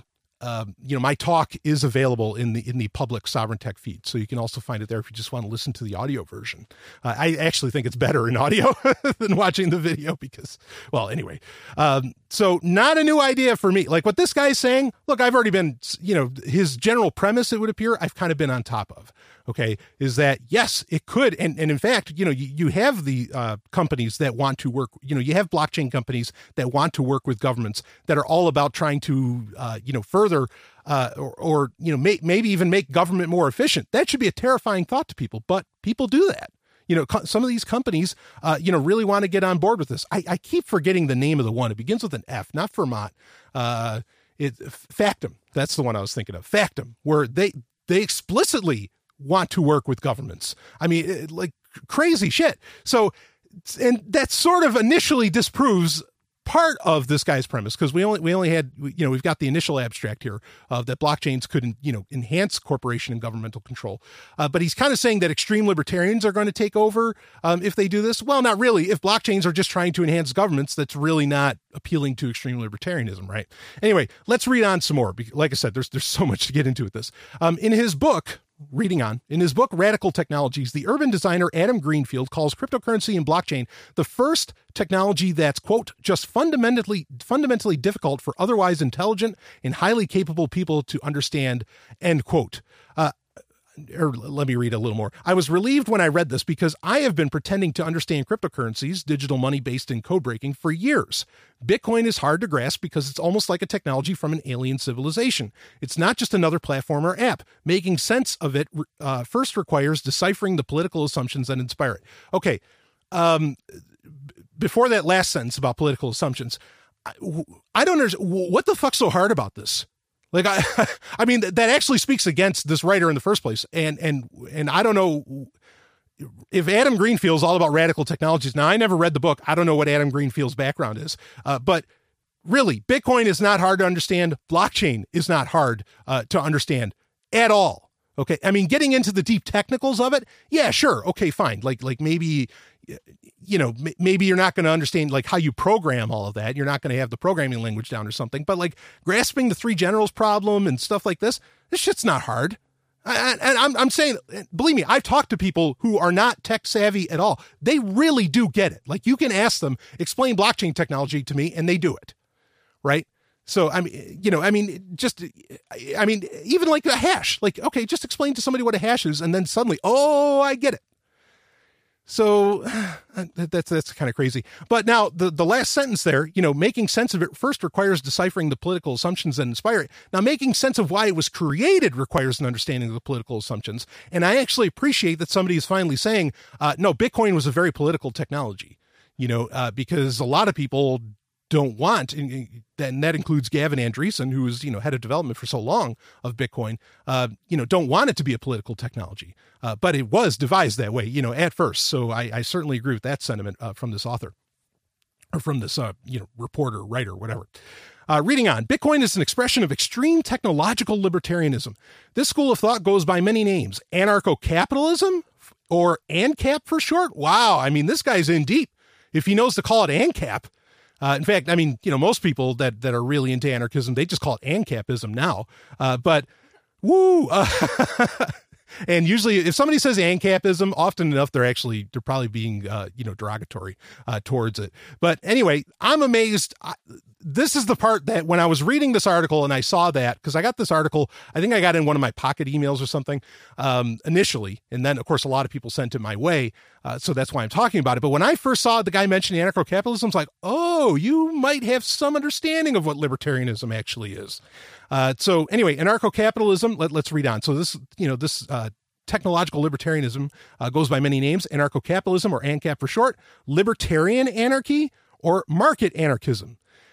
Central to the, to the philosophy is the distrust of states in favor of individuals. Its adherents believe society best facilitates individual will in a free market economy driven by individual property owners, not governments or corporations, engaging in free trade of that private property. Now, I mean, I could get, you know, I could get really technical and say, well, you know, ANCAPism and market anarchism are not the same thing. Like people that use those two different terms usually come from a couple different perspectives.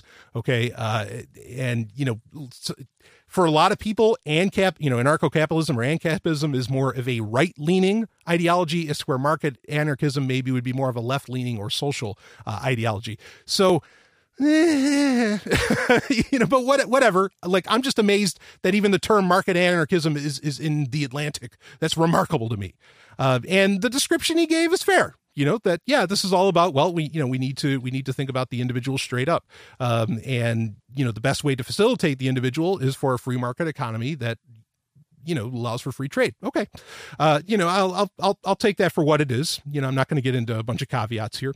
Uh, so reading on, anarcho-capitalism is far more extreme than Silicon Valley's usual brand of technological individualism. Uh, whoo, Stanley breaking it again. we will get through this whole article, I promise. Uh, but yes, finally somebody says it because so many people say that that oh in Silicon Valley, you know, it's a bunch of libertarians out there. Those motherfuckers aren't libertarians. or at least they're not about the individual. They're not like at the extreme level of where the individual is the measure of all things, right? Like Max Stirner would say. They're not fucking libertarians. These guys don't mind working with the state. Are you fucking kidding me? Google, I mean, they bend over and grab the goddamn ankles whenever you know, you know the the government walks in. Please. But that's good. So this guy's, you know, I mean, he's not two for two, but he's he's doing all right. I'm just glad somebody out there is saying, no, don't think libertarianism is like what you see in Silicon Valley. It's not. And that's absolutely true. It's not.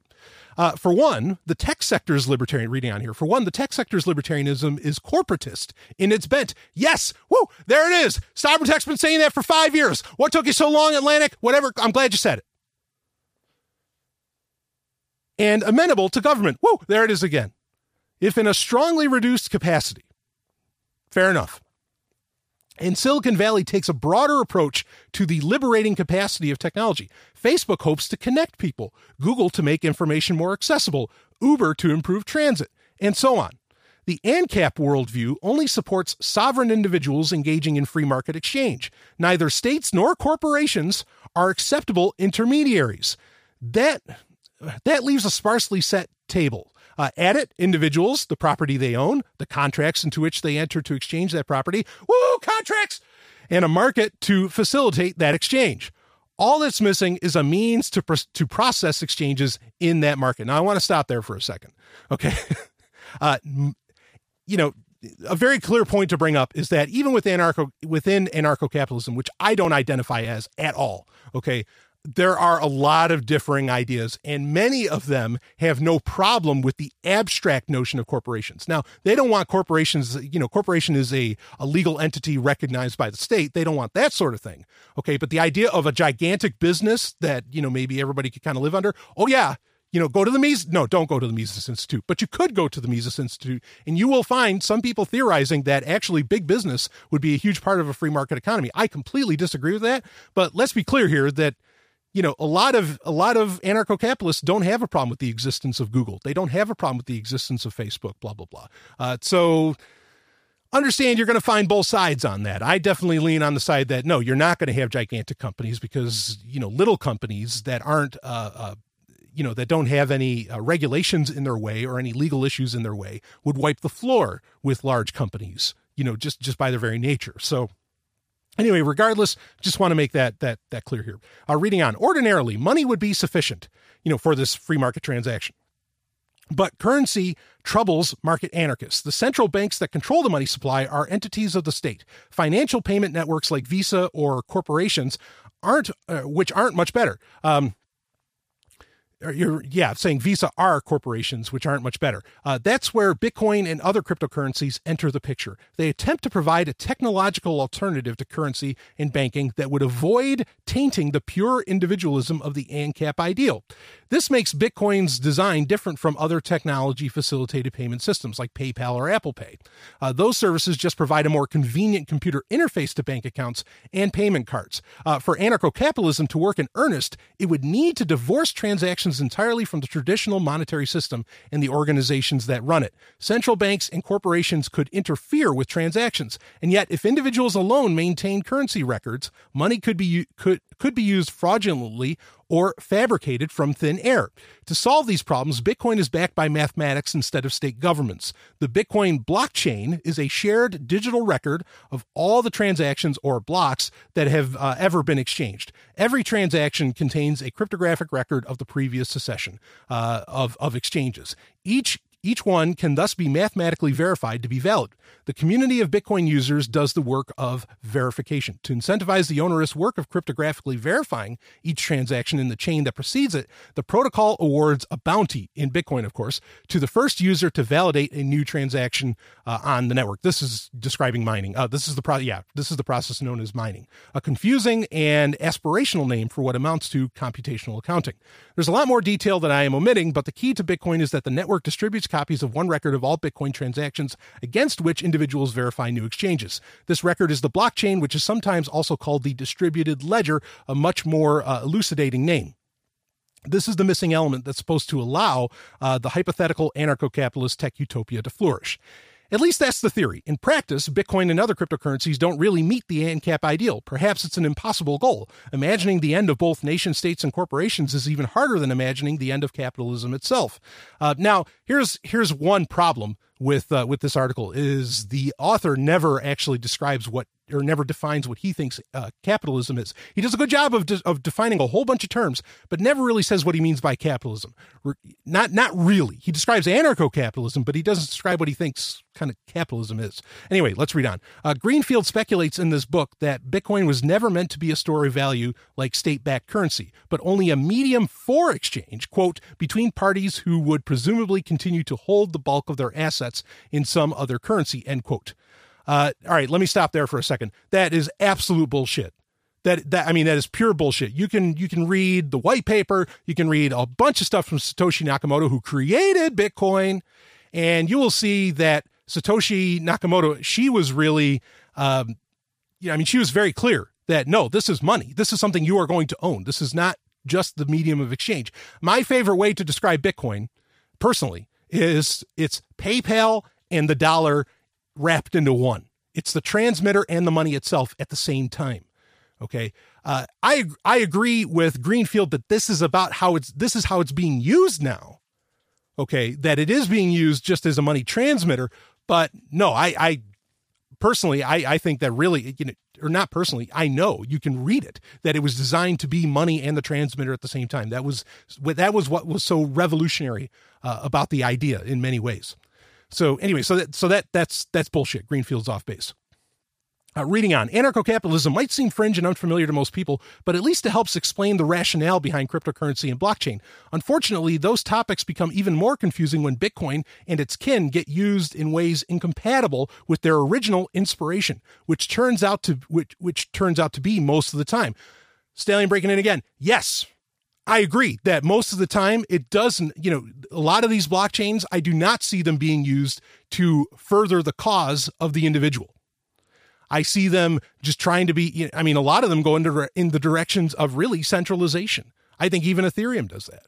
Um, you know, and, and I, we could go down the list of, of, companies, of blockchain companies that are coming out, and that would be the kin that the author's talking about. Uh, you know that that again they are all about working with governments you know or bitcoin being used for banks and and you know or being used by banks and you know interacting with banks blah blah blah or you know all of this. Like yeah a lot of times it seems like most of these blockchain technologies just end up more supporting the status quo than really getting rid of it you know than than than really you know evolving beyond it So I, am not so much against what, what the person's saying there. Let's read on. As a medium for exchange, the Bitcoin is relatively limited. Some retailers, many tech oriented, accept the currency for purchases, but it remains best known as a means to buy black market goods on darknet, darknet exchanges like Silk Road. Uh, the fact that such users were illicit in the, or such uses were illicit in the first place, the anarcho capitalist would point out, is precisely the reason individual freedom fighters should demand a decentralized market unbeholden to governments. Fair enough. Um, but Bitcoin's success has accidentally undermined its viability. Uh, each Bitcoin transaction adds more encrypted data to the blockchain, requiring increasingly more computer power to verify and to earn the associated commission. More con- uh, computing power means more energy costs to run and cool the machines, which requires more capital and physical infrastructure to support. Those rising costs in, uh, inspire centralization. Adam Greenfield tells me that two Chinese giants uh, can control over half of the global Bitcoin mining operations. If they col- if they collaborate, a majority control of the blockchain could allow them to manipulate it. That's precisely the risk a decentralized currency was meant to avoid. Uh, more often, Bitcoin has been used as a financial instrument instead of a currency. From tulips to tech startups, market capitalism is flexible enough to turn anything into a trade, a tradable security, a futures commodity. Bitcoin hype has ma- that's a really unfair comparison, but let's move on. Bitcoin hype has made it appealing for speculators certain to transfer their gains back into more stable state currencies, although its volatility uh, makes it a difficult case either as a store of value or a medium of exchange. Okay, I'm going to stop right there for a second. So let's be clear here that yes, there there is the problem of centralization. I mean, there's a reason there's a gigantic Bitcoin civil war going on right now. Um, a lot of which I've commented on in uh, in recent Patreon episodes. Um, I, you know, I'm just going to say this that yeah, I, I, mean Satoshi like made it very clear. Like remember when when WikiLeaks was saying, "Oh, we're going to start accepting Bitcoin," and Satoshi, the community, whatever, was saying, "No, no, no, no, don't do it. It's too soon. It's too soon. The, the technology's not ready for this kind of uh, you know for this kind of growth."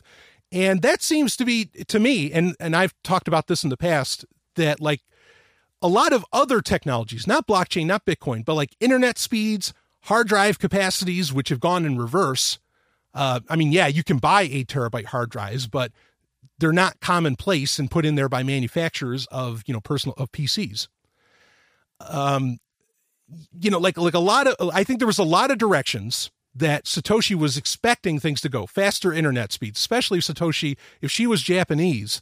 Um, you know, in Japan, like you know, three gigabit internet and like really crazy speeds are not uncommon you know, to where a blockchain wouldn't really, you know, the blockchain, even at a crazy size, wouldn't be so much of an issue. Uh, and at the time, again, we're talking like what, 2009, 2010, you know, th- this time frame. Um, you know, like you were expecting, you know, one terabyte hard drives are coming to thing, two terabyte hard drives were, were becoming a thing, and the sales for them were doing great. You'd be expecting, uh, you know, hard drive space for, a, you know, huge, uh, you know, for everybody to run the blockchain for it to not be a problem. Also, you have the issue of like you know, Satoshi didn't plan on ASICs being a thing, right? That mining was supposed to be by the CPU. That that wasn't expected to kind of break. So there's there's a lot of areas where technology outside of block outside of Bitcoin and even developments within Bitcoin, like say ASICs and all stuff, were not planned on. And that's really what allows for kind of this problem of, you know, where, yeah, a couple of, uh, you know, a couple of companies in China could could have, you know, a, a very terrifying control uh, over the, you know, the Bitcoin network. But that that wasn't like by design. Okay. In fact, it was designed for quite the opposite and expected, I think, a lot of different trends in the tech world in general to where that couldn't have happened. But it is happening. You know, I'm just, I, will you know fess up to that. I'll, I'll, admit that not that not that I haven't talked about this years ago, but uh, you know just just making it making the point now. Um, let's let's read on here. So the same uh, hype driving cryptocurrency speculation has also attracted banks, governments, and corporations. Exactly the authorities it was designed to circumvent. Financial services firms have taken an interest in cryptocurrency. Federal Reserve Chair Janet Yellen has called for the Fed to leverage blockchain. Canada has been experimenting with a blockchain backed version of its national currency called CAD coin, uh, CAD coin. Future cryptocurrencies operated by banks or governments might enjoy more productive use than Bitcoin, but those futures also undermine cryptocurrencies' ANCAP aspirations. Corporations and governments re-centralize control for one, but also they undermine the discretion and anonymity that uh, accompanies free trade in the ANCAP fantasy. When the local or central bank manages the cryptocurrency platform, it also gets a record of every transaction that takes place in that economy. One doesn't need to be an anarchist to surmise potential downsides of that of that situation.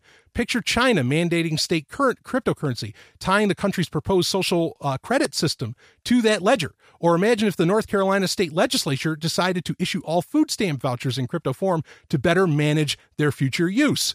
Uh, yeah, the, you know, right. This is one of the things that I have talked about for so long in in the cryptocurrency in the blockchain space. Do not implement ID systems in that. You, I mean, just just don't fucking do it. Yeah, you got you want to figure out how to solve default risk, right? Meaning you know claim of ownership say over whatever a coin represents or you know the amount that a coin represents or something right? Or, you know that a cryptocurrency you know represents or, or is designed for. You don't have to tie that to an individual's like identity. You don't have to tie that to their name their age their social security number any of that horseshit. Anytime a company is interested in id i mean just just you know, put up, put up, the, like, like, look at them like, like it's a vampire coming towards you, and put up your fingers in the cross shape and go, you know, because that that is that is so going to create the centralized control. So I think that's a salient point that the uh, that the author's bringing up here. And maybe we'll talk about that more in a minute. Uh, let's read on some more. Even if Bitcoin's utility and value might decline, the distributed ledger offers potential uses beyond simple currency exchange. In theory, any internet connected device could participate in verified distributed transactions. Greenfield offers a simple example. The German uh, startup Slockit, which, quote, gives connected objects an identity, the ability to receive payments, enter into complex agreements, and transact without intermediary, end quote. The simplest Slockit device is a uh, physical padlock that is connected to the internet. Networked locks are nothing new, thanks to the, you know, thanks to IoT, which, whoo, we don't like IoT on Sovereign Tech, uh, but a blockchain backed connected lock offers some additional capabilities. A distributed ledger lock could enter into a quote unquote smart contract, woo, contracts, an agreement whose terms are implemented directly in code. If attached to an Airbnb rental, such a lock could be programmed to automatically release when a smartphone belonging to a prepaid renter approaches. Likewise, it could be programmed to cease to unlatch after that tenant's contract had terminated, or perhaps it could cut off the power or internet service if a sensor inside the property undermined or determined that its occupants were cavorting too loudly or rifling through unauthorized cabinets. Ooh, yes. Okay, so you know the, the example with like the, the the lock okay? Again this is the thing. You don't have to tie all you need is like a code from a company that would that would work with that lock. You don't need you know a company like slockit doesn't need to or slock.it whatever they want to call it uh, does not need to know your name does not need to know your social security number does not need to know much of anything okay? All you need is you know just verify that you paid for an airbnb there might be a number attached to that, but that's all that's fucking needed. You don't need a bunch of identifying information. But the fact is, is that a lot of these companies do want all of that identifying information. Uh, why do they want it? Is it because they wanted to give it to give it to governments or something like this, or the government is co- coercing them into collecting it? Yeah, maybe that's part of it. Another part of it is so they can sell it off to advertisers in case their company ever goes belly up. Uh, it's kind of an insurance policy for a lot of companies, and that's why they collect uh, data. Again, you know, fortunately, Silicon Valley, we've talked about this on Sovereign Tech in the past. Silicon Valley seems to be starting to look at uh, what they call data minimization, meaning, or eh, particularly user data minimization, because you become on the hook, okay, for collecting all of that data, uh, you know, about your users. And so you actually, and on the hook, meaning like they, you know, you could get sued, there could be insurance claims against a company and all that, and it could, you know, just just wipe a company out if one user, one person's, you know, uh, uh, user data uh, gets leaked or used against them somehow. So you don't want to collect all of this information, but for some reason, a lot of these companies still do. Um, anyway, reading on Kik, K I K, uh, a startup that makes a messaging app popular among teens, offers a more recent example of distributed ledger tech in action. The company recently announced plans to introduce its own cryptocurrency called Kin. Kik will automatically dole out Kin as rewards for developers who build apps on its platform, like stickers or chatbots. Um, let's see. Yeah, uh, Kik CEO Ted Livingston uh, presented the move as nothing short of emancipation from the oppression of ad driven content platforms like Facebook and YouTube. Quote, a cryptocurrency for an open future, end quote. Kin is built atop a platform called Ethereum, oh shit, which is based on the same distributed ledger as Bitcoin, but Ethereum uses that technology to express a different aspect of the ANCAP model contracts. For woo contracts, sorry, I'll stop doing that. For libertarians, contracts exist to facilitate market exchange. So smart contracts are always backed by currency, Ether in Ethereum's case. If Bitcoin is digital money for people, Ether is digital money for computers. It decides how to spend uh, itself via software automation. Why tout a private, decentralized, a distributed ledger currency as an agent of liberation when it amounts to a complicated, software backed company town store? One answer it could give the workers a stake in the company store. In the world of cryptocurrency, this is known as an ICO or initial coin offering. ICOs incentivize the use of an unproven platform like Kik's by distributing an initial, an initial batch of cryptocurrency to early adopters. In theory, the value will increase if the platform becomes popular, creating a valuable base investment for its initial users. I already talked earlier about ICOs and how they're bullshit. Um, let, let, me let me read on with this. In the extremist libertarian aspiration, smart contracts would allow anonymous actors to trade anything whatsoever in an untraceable way via unregulatable markets. Instead, actual smart contracts, ICOs, and distributed ledger-backed devices mostly offer new ways to interfere or to interface with private technology with the with the private technology industry. For example, in Brooklyn, a, solar microgrid startup called Transactive sells clean energy to a community via Ethereum. And Toyota just announced a partnership with MIT to develop distributed ledger based infrastructure uh, for future autonomous vehicle services. We, we talked about that earlier. On that front, the anarcho libertarians share something in common with the plain vanilla technical libertarians a belief in the wisdom and righteousness of a fully computational universe. My hypothetical smart contract parking meter, Toyota's future blockchain backed rideshare system, Slockit's blockchain lock, uh, Kik's Kin, Transactive Solar Grid all are just technology companies enjoying the capitalization and publicity spoils of the latest hot trend. They might become more than that, of course, but in order to do so, something terrifying has to happen first. Now, I kind of want to talk about smart contracts or contracts in general out of the gate. The one thing I'm going to say here, I want to read on more because we've got a ton, there's a little bit more to this story and we're running very short on time. Um, but I, I, you know, I want to talk about this real quick. And I, and I've I've talked about it years ago on Sovereign Tech. Here's the problem with contracts. Here's the problem with smart contracts. Here's the problem with basing transactions on a blockchain. Okay, it's very simple. People have to, and I mean, and it, this goes beyond blockchain. Okay, this issue with contracts goes well beyond that. It requires people to agree to, like, say it's based on Ethereum here, right? It requires people to agree on the use of Ethereum. Do you get what I'm saying? What if I, I mean, and I don't, I, I, I don't accept Ethereum. okay. Like, like I, I don't accept its, like, I don't even accept its existence, right? You know, I mean, I might use a service that, that would be built on it or something. Okay.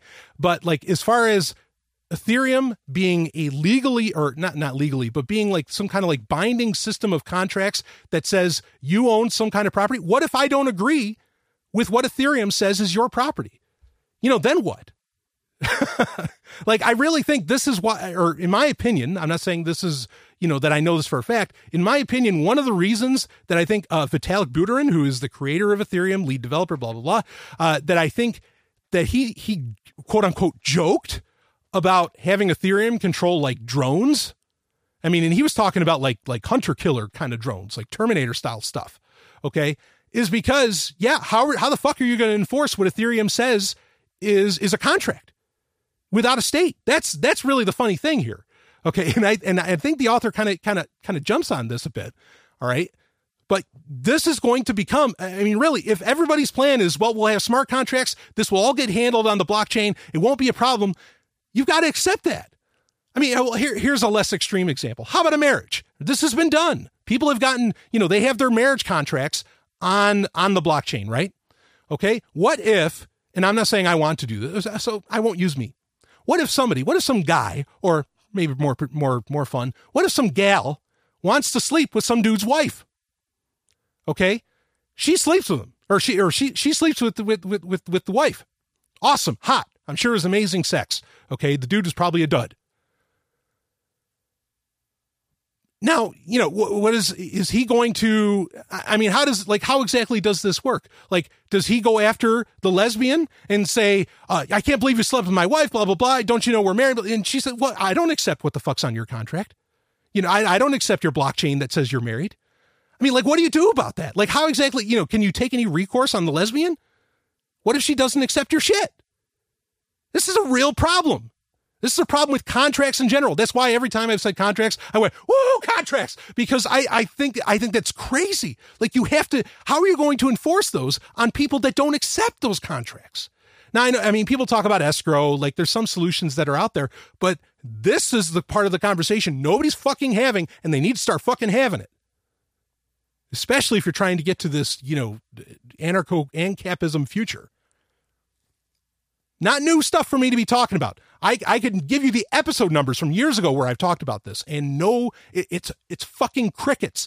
Other people that have been on that you know uh, that listeners of Sovereign Tech, people that have been on the show. Every time a new comp- a blockchain company would come out and say that they're doing this, they're doing contracts and they're working with governments and all that, or not not even if they're not working with governments, they would tweet at them and say, "Okay, tell me how are you going to enforce this?" And they, I mean, it's fucking crickets whenever you talk about how you're going to enforce your smart contracts because they don't have an answer. I'm not saying there aren't some some answers out there that can handle some situations, but not all. And I think you need to have those answers, especially when you're trying to sell people on anarchism. Okay, let's go forward here. Um, consider an off the cuff off the cuff example of smart contracts from an Ethereum advocate. Now, let's be clear here that that this is from an Ethereum advocate. It's not from a developer. Take it, maybe take it with a grain of salt. Um, an individual wants to purchase a home from another person. Traditionally, there are multiple third parties involved in the exchange, including lawyers and escrow agents, which makes the process unnecessarily slow and expensive. Uh, with Ethereum, a piece of code could automatically transfer the home ownership to the buyer and funds to the seller after a deal is agreed upon without needing a third party to execute on their behalf. Okay, end quote.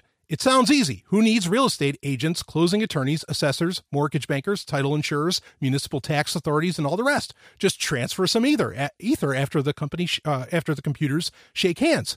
But absent a global ANCAP revolution, I can't believe that that's in a story in the Atlantic. That phrase, that's both good and terrifying at the same time. uh, those intermediaries are unlikely to disappear. Consider what would be required for distributed ledger scenarios like this one uh, to become a reality. Smart contracts require computational intermediation everywhere. Non computational devices like parking lots and door locks and property deeds must become connected to computers. People would have to become willing to use machines that enter into decentralized contracts with other machines, absent intermediary protection from government, law, banking, and other legacy infrastructures. Point being, how do you get everybody to agree to these uses? And uh, this is me saying this, okay, Stallion breaking in. How do you get everybody to agree to use this shit? And how do you enforce it? This is what he's saying. My argument that I've been making for years. Reading on. The problems with those old institutions are many. Good, he's admitting that their problems. In a widely, because I agree with that, they all are. In a widely shared tale of voter suppression in the 2016 election, Eddie Lee Holloway Jr., a 58 year old Wisconsin man, couldn't vote because the state's new voter ID law demanded that he show proper identification. But an error on his birth certificate, uh, certificate prevented him from getting a new ID. In a future run by the distributed ledger, a single copy of Holloway's identification would be securely stored on the blockchain, easily verifiable when needed. For the tech evangelist, it offers a rational solution that would solve social ills by means of impartial technology. On that note, blockchain based digital IDs have also been proposed for refugees. Oh, fuck, don't do that. Don't, don't. And I know what they're talking about. They linked, I mean, I don't even have to look at what they were linking at. I, they're probably talking about BitNation. I've already said why BitNation is such a terrible fucking idea. It is one of the worst ideas to ever come out of blockchain technology. Just straight up. The people involved, whoo, don't deal with them. I have listeners that know the score on this too. But even just, you know, in the abstract, terrible idea. Do not give refugees IDs. The, the only way they're ever going to make anything of themselves is if they stay, you know, relatively anonymous and they don't get fucking labeled by their religion, race, or anything else. Anyway, it sure sounds good, but the scenario only works if the entire system of contemporary life becomes sufficiently interconnected to make it possible. All the departments of health and the DMVs and the voter registration uh, venues, not to mention the parking spaces and the automobiles and the power grids and all the rest, would have to cohere around a common understanding so that the machines could execute smart contracts on their behalf. This would require a complete reinvention of public and private life. A different reinvention is more likely. Instead of defanging governments, you know instead of disempowering them. And big corporations the distributed ledger offers those domains enormous incentive to consolidate their power and, alliance, and influence. For people like eddie lee holloway jr who's african american that might mean even greater exclusion as the very institutions that locked him out of the voting booth might suppress his transformation into a digital ledger citizen in the first place. Or if not other traumas might yet uh, oh, what do they call that I forget I forget the term, but like where they change like uh, uh, I mean, you can picture how this would make uh, is it gentrification? Yeah, gentrification, where you know during a voting process, okay, where like the the local government changes kind of the uh, uh you know the area that a certain voting populace okay uh you know like what representative like what part what division of government that they can be able to vote upon and then they'll like they'll shift it okay? Like democrats will shift it maybe more towards where minorities live and all that because they feel like that minorities often more you know vote democrat or something okay?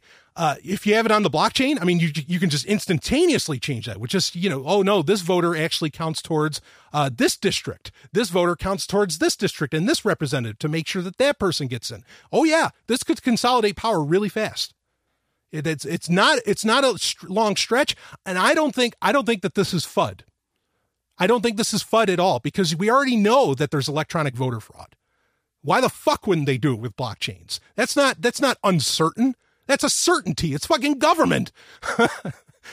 Synonymous with corruption. Come on. Or if not, uh, the other traumas might yet face citizens like Holloway in a society run by a blockchain.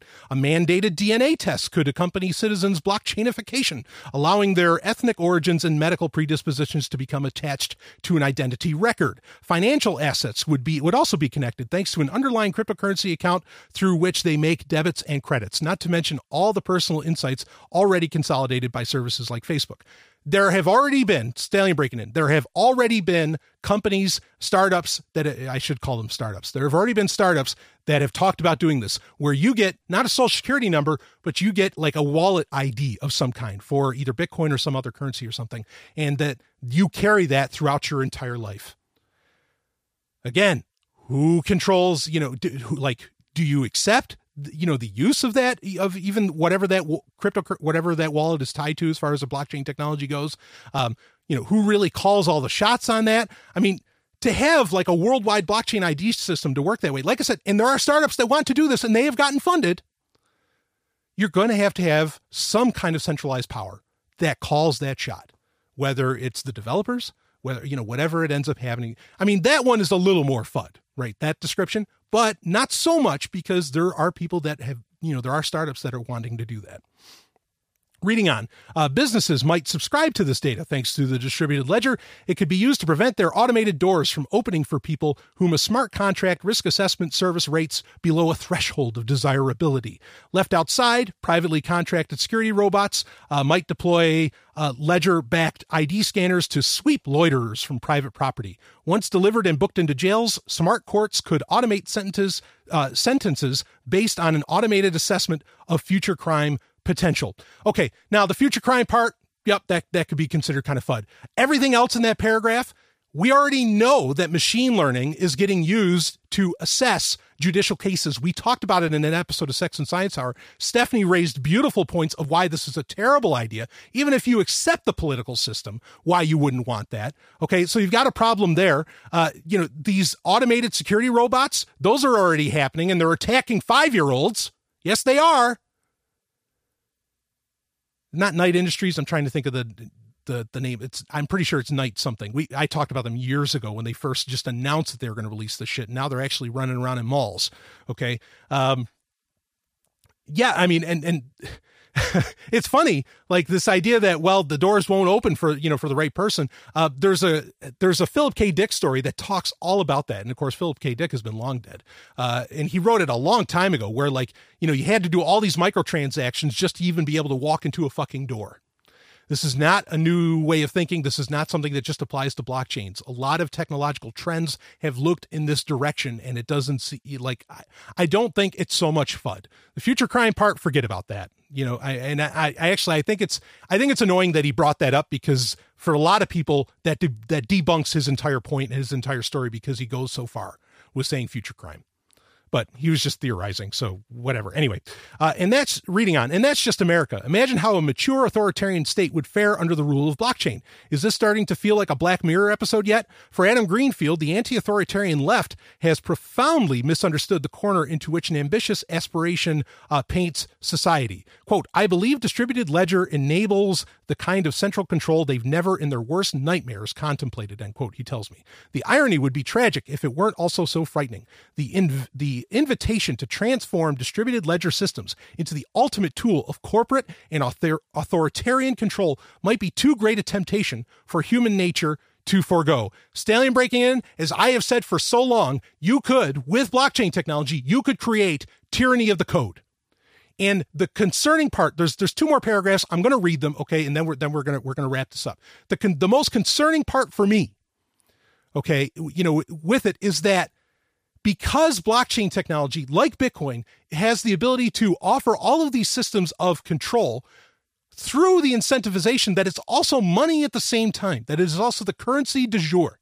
Okay, or if it becomes that is that there's the incentive to be assholes. There's the incentive to implement these systems because you could get paid for it. And this is another problem that I have. I don't want fucking everything blockchainized, okay? Some things are bad ideas, and I, have I've, this is another statement I've said for years. Just because something was a bad idea off of a blockchain, it doesn't suddenly become a good idea because you put it onto a blockchain. You understand? Government's bad no matter what you what technology you attach to it. It's never good. It's a bad idea. Some of these controls are inherently bad ideas. Putting them onto the blockchain does not make them okay, but they are incentivized to get put onto the blockchain because now you can make money. That's why this this is a future that I think is very possible. I mean, and potentially very real because there is incentive. Before it was like, yeah, well, why the fuck would I make something so complex like a like a door lock that wouldn't let somebody in based upon their ID number or something, right? Like that's just stupid. Who why the fuck would you want to do that? Just give somebody a key. That way you don't have to worry about having a centralized database of a bunch of ID numbers of who gets to walk into what. Okay? It's it's a it was just a dumb idea. But now here's the problem with blockchain technology is that you can bake in value. You can bake in monetary value into that. And then suddenly it becomes a good idea to, to the average person because I can make money off of it. Woo! Let me read just a little bit more. If this sounds familiar, it's because contemporary culture has been here before. The existing uh, comparatively modest surveillance and control technologies in use by Google, Facebook, and their ilk, whose impact on governments governance we now know all too well, proliferated uh, on the assumption that technology could make life better and more efficient. Nobody chose this life exactly.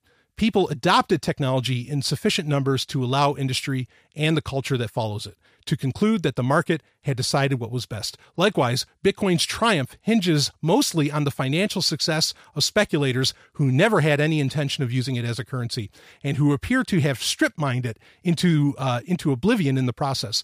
Similarly, blockchain's future seems tied to the short term vision of investors and entrepreneurs willing to speculate on a hypothetical distributed utopia without hedging against the consolidated autocracy it seems uh, equally likely to realize. Quote, this is what happens, end quote, Greenfield says, quote, when very bright people outsmart themselves, end quote. Oh, man.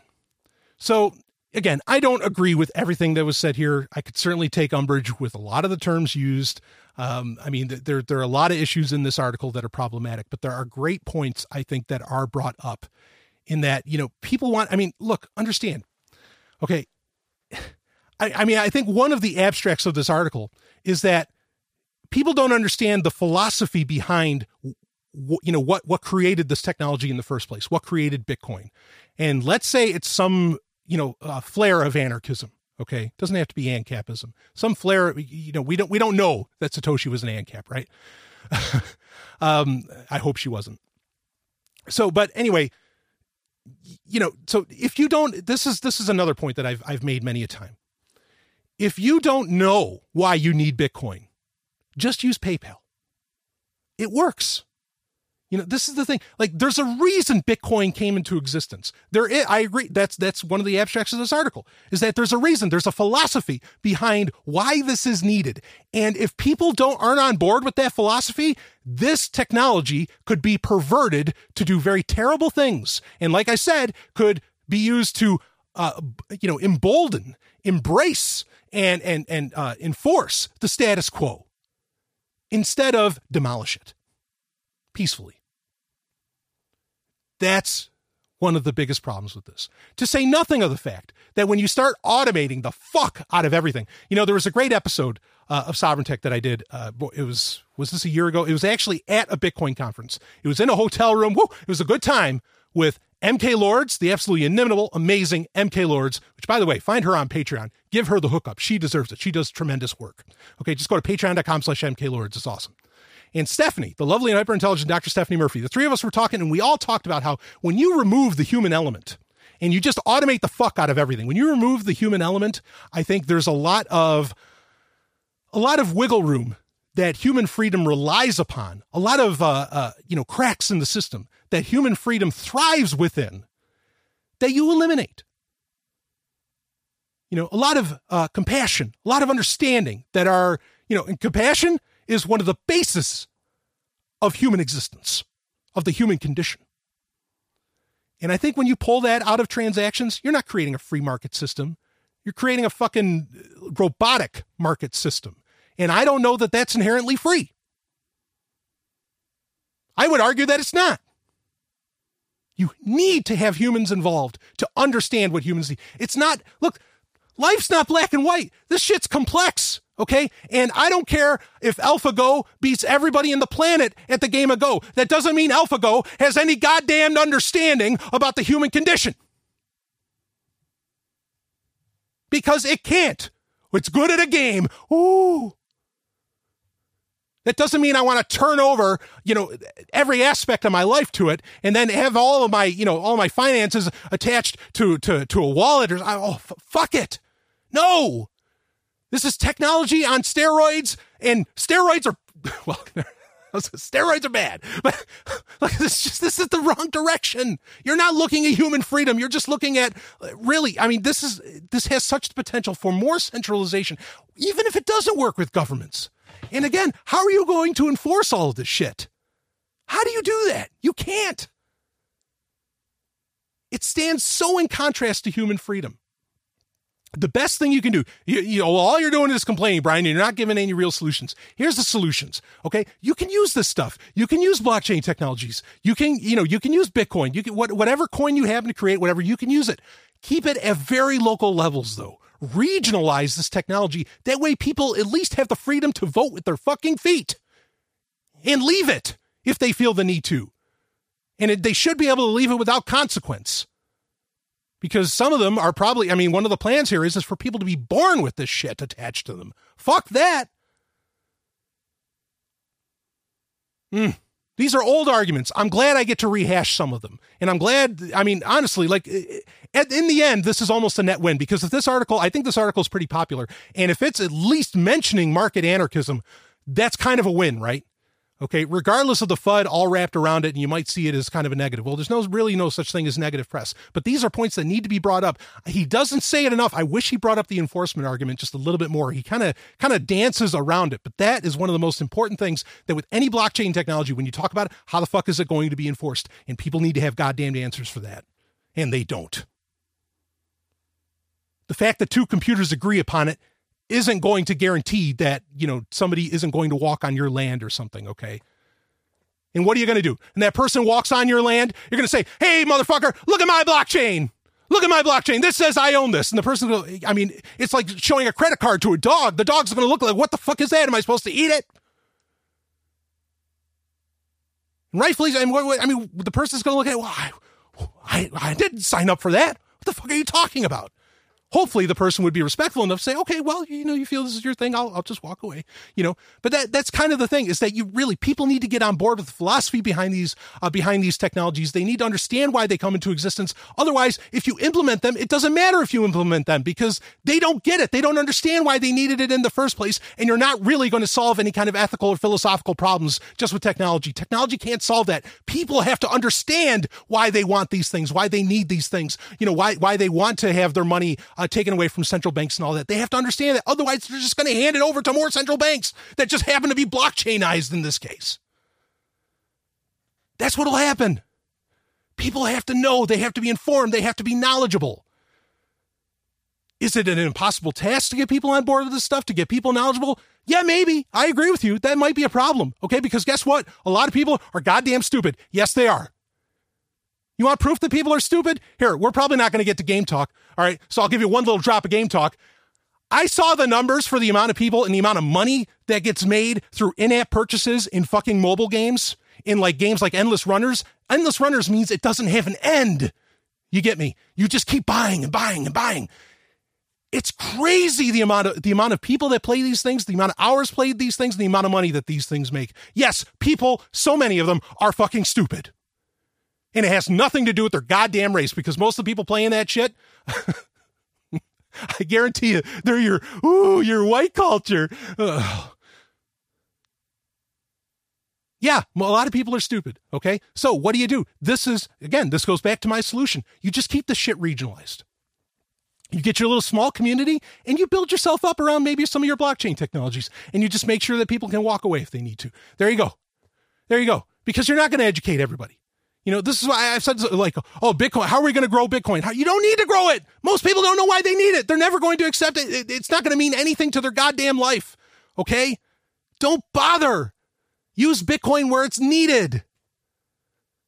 For people to transact in things, to get life saving drugs, to get recreational drugs, to get banned books. I've done that on the Silk Road. I mean, to do whatever. Just leave it to the people that actually need it. Let fucking all the morons, you know, use PayPal and whatever else. Giving them Bitcoin is not going to make them say, "Oh, I need to be an anarchist. Oh, we don't need government. Oh, we don't need." Th-. I mean, it's just not. Get over it. Get over yourselves. I mean, what do you think you are? A bunch of colonialists coming to the Native Americans saying, "Look, we bring you culture."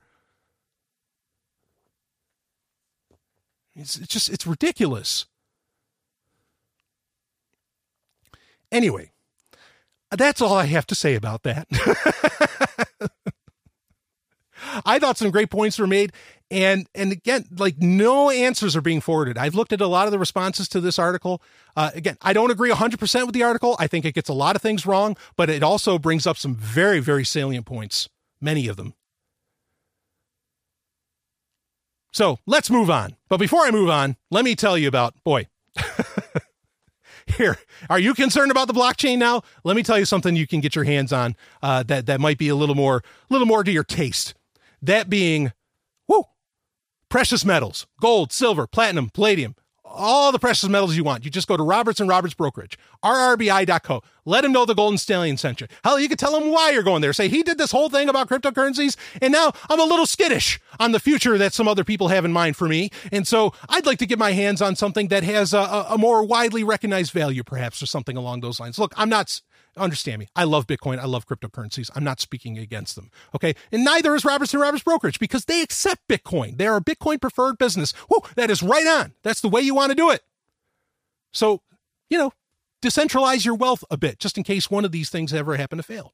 It's a great idea to do you know any any wealth building guidebook uh, if it doesn't start off with that statement to diversify your wealth uh, you might as well throw that thing in the trash. But you don't need to throw your gold and silver or bitcoin in the trash. You can turn you can convert all that you know distribute your wealth and do it all through roberts and roberts brokerage one of the best businesses in the world. Jump on top of that. I i mean the guy that runs it tim fry he's the real deal. Tech geek the whole thing. He gets it. He's not backwater. He knows the score Okay. And he wants to give you the hookup. So go to rrbi.co. All right. Let him know the Golden Stallion sent you. Believe me, they'll know who you're talking about.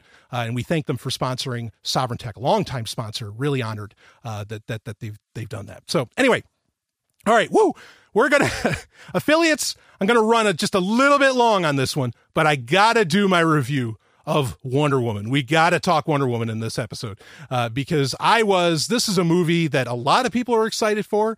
I am in their number as one of the people that was uh, that was very very excited about this. All right, real quick. I mean, bef- before I, I get into the Wonder Woman review, I, look, I just want to make this super clear.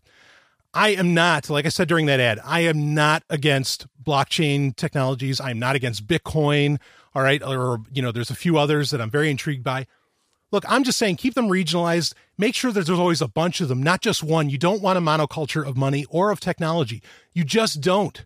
Like, I mean, imagine just for one second, just picture this, okay? Because Ethereum is trying to kind of like be the OS of of the blockchain or something, right? Um, like, imagine if everybody had to use Windows. Seriously, like, picture that world. Yeah, that, that would suck. I mean, they already kind of do. And so, you know, uh, and also, I mean, the other thing too is, is, you know, the other solution is like, just keep this stuff limited in its feature set. Okay. Don't make it all like, like Ethereum's trying to be kind of the DNA of everything. What happens if there's, you know, an exploit, which is entirely possible due to its very nature being, you know, uh, Turing vulnerable? You know, what, what happens when, when that happens and everything's kind of attached to it? Yeah. I mean, society's fucked. You know, individuals are fucked.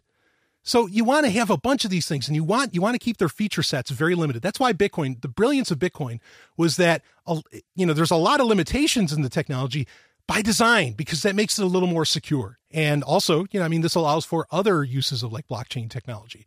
Uh, you know, just just keep this shit limited. Don't have everything in one fucking basket. Okay, it's one of the oldest phrases in the world. Don't you know? Don't put all your eggs in one basket. It's because it's, it, it's just known. Don't do that. I mean, that that's like the, the very heart of decentralization. And when you want everything to run on one, well, you just centralize shit. I don't care if it's distributed, uh, at least in its in its copy. Um, okay, now we're going to spend a few minutes. Let's do the Wonder Woman review. Honestly, I could do like a whole episode uh, reviewing Wonder Woman. Um, this is a character that, if you've listened to uh, Patreon episodes, actually, where I've talked about comic books, and they come up often because I'm a huge comic book nerd. Um, I mean, you know, like I'm six foot one, I weigh 205. You know, I'm, I'm huge. I'm a huge comic book nerd. no, I mean, I've been reading comic books for as long as I've been able to read, uh, and probably even before. Uh, yeah. So Wonder Woman is one of those characters that I have, you, you know, I, I hold up as like the centerpiece really of the DC universe. More so, I mean, you could say Batman's more popular. You could say that Superman is the most recognized uh, character, you know, maybe fictional character in history around the world. Um, I would not argue with either. You know, I those arguments are ones that I, I wouldn't argue much against, whether I agree with them or not. But you know, eh, it's kind of funny. I, I hate this phrase because I, I, think it's stupid. Behind every great man is a great woman, or something like that. That is one of the dumbest phrases in the world. Okay, but admittedly, like the connecting tissue of the DC universe really is Wonder Woman. So there'd be Batman wouldn't have what Batman has if there wasn't a Wonder Woman, you know, really to play off of. Superman wouldn't have what, you know, wouldn't enjoy and appreciate uh, I think a lot of his popularity if there wasn't a Wonder Woman. Wonder Woman really is the quintessential DC Comics character. Okay? Um and for her to have never really had a movie until now is I mean, it says it really it says so much. Um, you know, I don't necessarily even like feel totally comfortable just talking about this on my own. I need to bring in, and I've spent so much energy doing this episode. I think I need a doctor. Can I get did, a doctor? Did somebody call for a doctor? This is Dr. Stephanie Murphy at your service. And go, go ahead. Brian just paused the recording before you heard that. Brian paused the recording, leaned back in his chair, sighed, and said, I don't think I have the energy to do this. and I said, Why? Because you spent so much energy on that Ethereum bullshit? And he said, Yeah, it just tired me the fuck out. Yeah. So here I am to help you with your Wonder Woman. Woo! I, to the rescue. I'm like a doctor. I'm like Wonder Woman. Now, I, I, saw Wonder Woman with you. We saw it on Thursday night. Yeah, we went Thursday night, seven o'clock show. The first you know, showing. The, I, the, manager of the theater haven't even hadn't even seen it yet. He was. He actually hadn't. They were doing their around. show. Yeah, they were doing their staff showing after we had our right. showing. Which and kudos. He was sticking Thank you around to the guy. during the credits to see if there was a scene. Usually, like he knows if there's a scene because we know that like we go to the movies a lot. We have this local theater. The manager will come in often during the credits and he'll tell the people whether there's a scene or not after Yeah. the credits. Yeah. And this time he didn't know because he was watching it himself. Yeah, And there is no post credit scene No post credit scene. I felt cheated. I was I I was offended by Well, that. let me comment on that quick, okay? And and there's more I want to say. And Stephanie, thank you so much for coming on. Uh, You called the doctor. So yeah, I had yeah. to, I'm on call. yeah, absolutely. Um, so the the the lack of a post credit scene, I think, maybe may actually after after ruminating on it, I think it might be a good thing because that really allows um this it allows allows this movie to stand alone because the DC uh cinematic universe or extended universe, I think they call it, whatever. But the DC cinematic universe really has has been in a lot of trouble. I mean, with the Batman movie, the Justice League movie. In fact, the Justice League movie looks terrible, um, or at least based upon the latest trailer, which you saw that as well, and I think you had a similar assessment. You're like, the CGI looks terrible. I mean, Oh, it just I didn't want to see the movie. Actually, there were no trailers during Wonder Woman that I actually wanted to see the film. They all look terrible. well, I think Atomic Blonde looks good, but otherwise, I agree. Yeah. Eh. Well, we've seen the trailer so many times that you feel like you've seen the movie, and I, and I yeah, understand. I that. feel like I already saw the movie, and all I needed to do was watch the trailer because they put all the best scenes in the trailer right. Yeah, the lesbian scenes and all that stuff. Right. Yep. Which, yeah, and the action stuff. But anyway, yeah. um, so, and so Charlize Theron always plays the same fucking character in every movie where she's a villain. except for Devil's Advocate, which I think is her best movie, one of the best movies ever made. Yeah, I agree. Yeah. Uh, kind of. Ever since like Monster, they're Yeah. always well. I mean, and there's nothing wrong with having badass female characters, uh, but yeah, I, I I get your point. Well, point. she's like this cold, calculating villain that like never shows any emotion, and Sure. that's like, I guess that's probably when you're an actor. I can't imagine being happy, like always playing those roles. But anyway, that's a total side tangent. yeah, Anyway. yeah, yeah. I mean, and I think somebody could pro- somebody will probably bring up movies that she's been in where she plays like a happy-go-lucky mother or some kind of shit. But okay, whatever. Um, so yeah, yeah, that's fair. But you didn't like the Justice League trailer. But bottom line being is that the DC EU, we'll call it extended universe, is is really in trouble. Like, I mean, they they have so many problems. Ben Affleck wants to walk. I mean, like, there's there's huge issues here. Yeah. Um, and so for Wonder Woman to stand on its own might not be a bad idea because you know I But think the problem was, okay, well, the whole movie was of Wonder Woman was leading up to the fucking Justice League movie. At the end of it, she's emailing Batman. She's emailing Yeah. Bruce Wayne because he found a picture of her. Yeah, but oh, I sorry, spoiler alert. okay. All right. Spoiler alerts. Ahoy. There, I mean, I was going to do them anyway. All right. But, well, hold on. So there, I, that's not, I don't really think that that has to be a lead up to the Justice League. In fact, they could have done that. A lot of people were expecting to see the Justice League like at the end of the film, and they didn't do it. And I thought that that was very smart uh, because all they're really referencing is a scene from Batman v Superman, which a lot of people didn't like. You know, was a critical flop. Okay, it made money, but it was a critical flop. So I don't, I don't think it has to attack. And they didn't. What would have been? I agree with you. I agree with your point in the abstract because if, like, even if Ben Affleck showed up as Batman, I would have thought it would have like I, I would have been like, no, bad, bad, don't do that. Let this really stand on its own. I think they gave it connecting tissue because Gal Gadot or Gadot or however you pronounce it, she was in Batman v Superman, and I think she was the best part of the movie. Um, and so I think it was okay to have that connecting tissue to that, you know. Um, but I like I get your point, but I think I think they made it just enough to where it doesn't have to be a build up to Justice League because you didn't, and and that's why there also wasn't a pro, this might be why also there wasn't a post credit scene because that way you don't have to see what like in every Marvel movie. Okay, that we go like Guardians of the Galaxy or something. There's always a post credit scene that is like hinting at a greater Leading villain the next movie. this didn't do that at all. Mm-hmm. Like I really don't think it did. It- and again, because the scene they're talking about the the picture that she that that Bruce Wayne finds in Batman v Superman, there which you didn't see that, um, which I don't blame you because it's three hours. It's it's it, it's tough to get through. I like the movie, but I mean I like the ultimate edition of the movie, um, but it's tough to get through. So anyway, so I mean, so it's really just kind of addressing that more, I think. But I, I agree, like they dodged a bullet in my opinion because they could have gone a lot further with making it a prelude to the Justice League, and that would have been a failure in my opinion because I think they really need to keep. I think it's smart of them because this is going to be. I guarantee this is going to be a huge success of a film just because it's Wonder Woman, you know, finally getting her own movie. Um, and they need to leave this open to where it can be its own series and it never touches another movie again. You know, another. But another it part Of the didn't. That it's like okay, I get it if you want to dissociate from the rest of the movies in the Mm-hmm. that universe, in the extended universe, but they didn't. Like the whole movie of Wonder Woman was like a story of Wonder Woman's life and how she got to today, where she's working in some kind of jewelry shop or something. Well, it was an origin France. story, sure. Yeah. It, it was an origin story, right? And so it leads you up to the present day by showing her childhood and how she grew up and what she did in World War One and why she's still in Europe Okay. or wherever she is Yeah. on Earth. Why she's still on Earth. right. Or, right. I mean, I guess she grew up on Earth, but why she's still in the human world Oh, or whatever. Yeah. o- Okay. So, I mean, like, I, I think we'll want to move past this, but, um, I mean, like the, the Patty Jenkins, the director who did a fine job in this movie, um, she has she has come out and said there's been some like confusing or conflicting reports on this, but she came out and said that the next movie she wants, she doesn't want it to take place in the present day. She wants it to be another period piece, maybe even World War II or something like that, which I think would be the right move. You know, don't keep this as far away from modern times. Wonder Woman doesn't need to be in modern times. Keep it as far away from that as possible. Uh, but some people are saying, like some other people at DC or Warner Brothers are saying, oh no, the, the next one's going to be contemporary.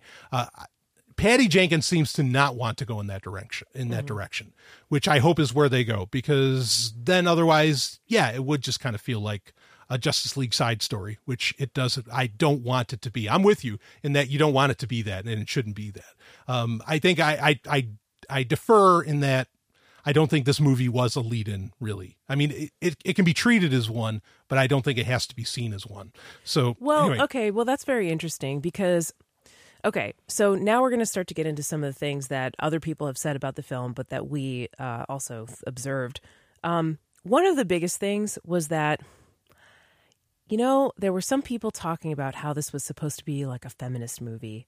Mm-hmm. And even Wonder Woman, the character of Wonder Woman, okay, she grows up on an all-female island. It's Paradise Island. There's no war there, right, right? Because yeah, it's all the women mascara, yeah. right and um you know she was she's kind of like a goddess or a princess or whatever um so there's a lot of opportunities for lesbian stuff right? Yeah. Oh yeah. in the comic books now, it's it's overt that. Right and That- originally the creator of the character wonder woman Well, I, I want to talk about that. Or yeah, yeah, go well ahead. go ahead and talk about it because i think it's relevant to what i'm about to say Okay, so the creator of Wonder Woman, um, the original guy was uh, was actually a psychologist and a writer, uh, William uh, Moulton Marston. Okay, and the interesting thing about about him is that Marston and his wife Elizabeth had a what, what used to be called a cohabitant, that being uh, Olive girlfriend. Byrne. Yeah, well, that's the thing. They both, his wife Elizabeth was bisexual. Olive Byrne, she was bisexual. They were in a they were in a love triad. They were in a love triangle. You know, and a happy one at that. In fact, he based Marston based Wonder Woman on both of those women. That's why she's so one could argue is why she's so wonderful because she's actually based on two women. You know, with all of their attributes kind of merged into one, which I think is a beautiful creation story uh, in real life. You know, of how Wonder Woman came to be, let alone her her you know fictional origin story of of Themyscira. It's an amazing thing, and and you know a lot of people misattribute like a lot of the bondage stuff. Say in in Wonder Woman as being like disempowering and it's like oh yeah she always like she loses her power if her if her uh um you know like if her arms this is in the comic book there's not a stitch of this in the movie. If her arms are tied up over her head or something like that that used to be a thing like decades ago. It's not even in the comics anymore really. Uh, but decades ago that used to be a thing. Uh, but understand that the, this love triangle of marston and and uh, you know elizabeth and olive byrne you know they're all into bdsm like I mean, openly, like they they're they're they were all into this whole kinky shit. So like this is a power trip for them. You know, it wasn't like it was disempowering Wonder Woman. It's just you had to know what what Marston was secretly seeping into this character was seeping in so much revolutionary uh, uh, uh, thought. Uh, right as far and as love 50 and years feminism. later people finally got it yeah, and I mean now people will talk about it. It's like He okay, had so to- they're polyamorous. he had to hide it at the time yeah. Right, this right. had to be very uh, wink and a nod right but yeah, I which mean, is the history of comic books because comic books are are so subversive. Mm-hmm. I mean, and they they have been for a very long time. Continue. Sorry. Yeah, but I mean, even like a Greek kind of island where it's all women. That's Yeah. the island of Lesbos, where the name lesbian comes from. Well, well, it's, yeah, Themyscira, but yeah, right, yeah. I mean, there's I know it has a different name in the comic books, but Right, but it's the reference concept- to the concept of the island of Lesbos. exactly yes. Greece. yeah, yeah. I mean, this is like really, you know, feminism, like old old school feminism. This is it coming into fruition, like with with with Wonder Woman. I think. Um, and, Well, that's the thing. there were so many opportunities for this to be a real feminist film and for it to be a lesbian film Yep. and or to at least make some reference to the obvious lesbian entendres that are associated with Wonder Woman. Yes. She's a character, she's kind of like Xena. Like everybody knows Xena was like with her friend, you know? Like Oh, not- and Gabriella? friends, right? Like, Oh, yeah, yeah, yeah. I mean, even though she did Stoop Guys, it was but a yeah. lesbian dog whistle. Like everybody, they, she was in the Subaru commercials, right? Like Oh yeah. if it was a lesbian dog whistle. And so Wonder Woman is another one of those characters where it's like, okay, obviously this is lesbian, right? Nobody, that's not really controversial. But it, it was almost like somebody either realized or was told during the making of this film, okay, we can't make it too gay because that, and we can't make it too like overtly feminist either because then this is not going to be a mainstream movie and it has to appeal to the mainstream. And so they really dumbed it down on those counts. Yeah. Yes, there were depictions of women um, training each other in, in battle and stuff, and and uh, women like you know shooting arrows and fighting with each other on the island and stuff like that. And there was the idea that there was no war in Paradise Island or Themyscira with all the women, but then when you go into the world of men, then there's war. And they're actually like it's like a hell. Like there's it's complete war. Yeah. Uh, because World War One was going on, and like her mother warned her about it. So there was that, but it's like okay, she's never seen a man before. She's grown up for th- you know for whole childhood all around these women, you know, um, and she's gone through puberty, you know, with all women. like, don't think she hasn't been with some of those women, right? And had some significant relationships by the time she gets to adulthood, Yeah. right? And she's never seen a man before because there's no men on that island. Right. And then a, a male human pilot like crash lands. She saves his life and she falls in love with him for like no reason that's shown except that he defends her against the Nazis on the battle or the Germans on the beach or whatever. Well- there's like really no good reason for her to fall in love with him. And also, like, attraction has so much to do with how we're socialized and how we're raised. It's almost like expecting someone who was raised in a very homophobic culture to be attracted to the same sex. It's like it's not going to happen. She was not socialized to be attracted to men, and so she's not going to be attracted to men. I I just thought that part was really unrealistic. Okay. Yeah. It's so easy for her to fall in love with him. It wouldn't be. Yeah. Okay. So, um, I'm I'm going to say this like like at at this stage, I thought the movie was great. Okay, I have a lot of caveats around that fact, but I thought the movie was was really really really good. Um, I I know you kind of you feel a bit differently about that. Uh, I didn't think it was that good. Okay, all right. So now, how? With that said, I I agree. One of my caveats, I agree with everything you just said. In that, I don't think that this movie was radical enough. Like, I don't think it was feminist enough. No. I, I- you know, There were so many opportunities for it to be, and it just wasn't. yeah. I mean, full disclosure, like I'm a supporter of feminism. Okay, um, and It is like, okay, a man is the entire reason she wants to fight for the world and stay in the human world and not go back to her island, right? Like, Yeah, I mean, I think there's a lot of different ways that could be interpreted, but there were like, I mean, there's definite points. Again, there's spoilers, folks. Deal with it. Um, there are definite points in the film that I felt like they were really conceding to making this movie not very feminist. For one, um, the the villainess of Doctor Poison. Um, they they failed. This is one of the. This is usually no matter how what people think of this movie and it's i think it's rotten tomato scores like 92% or something right now which is huge. N- almost no movies get that. And wow, that the only really surprises me. yeah the only other superhero movies that get that uh, you know are like the the um uh the christopher nolan batman films maybe like superman from 78 which this movie shares a lot with i think and i i, I do want to get into that at some point. Um but uh most people agree the villain sucked in in this movie and i think like there was no point to having you you effectively ended up with three main villains in this while one could say that shows the strength of Wonder Woman is that she can on her own because there were no other superheroes in this movie, which I I applaud.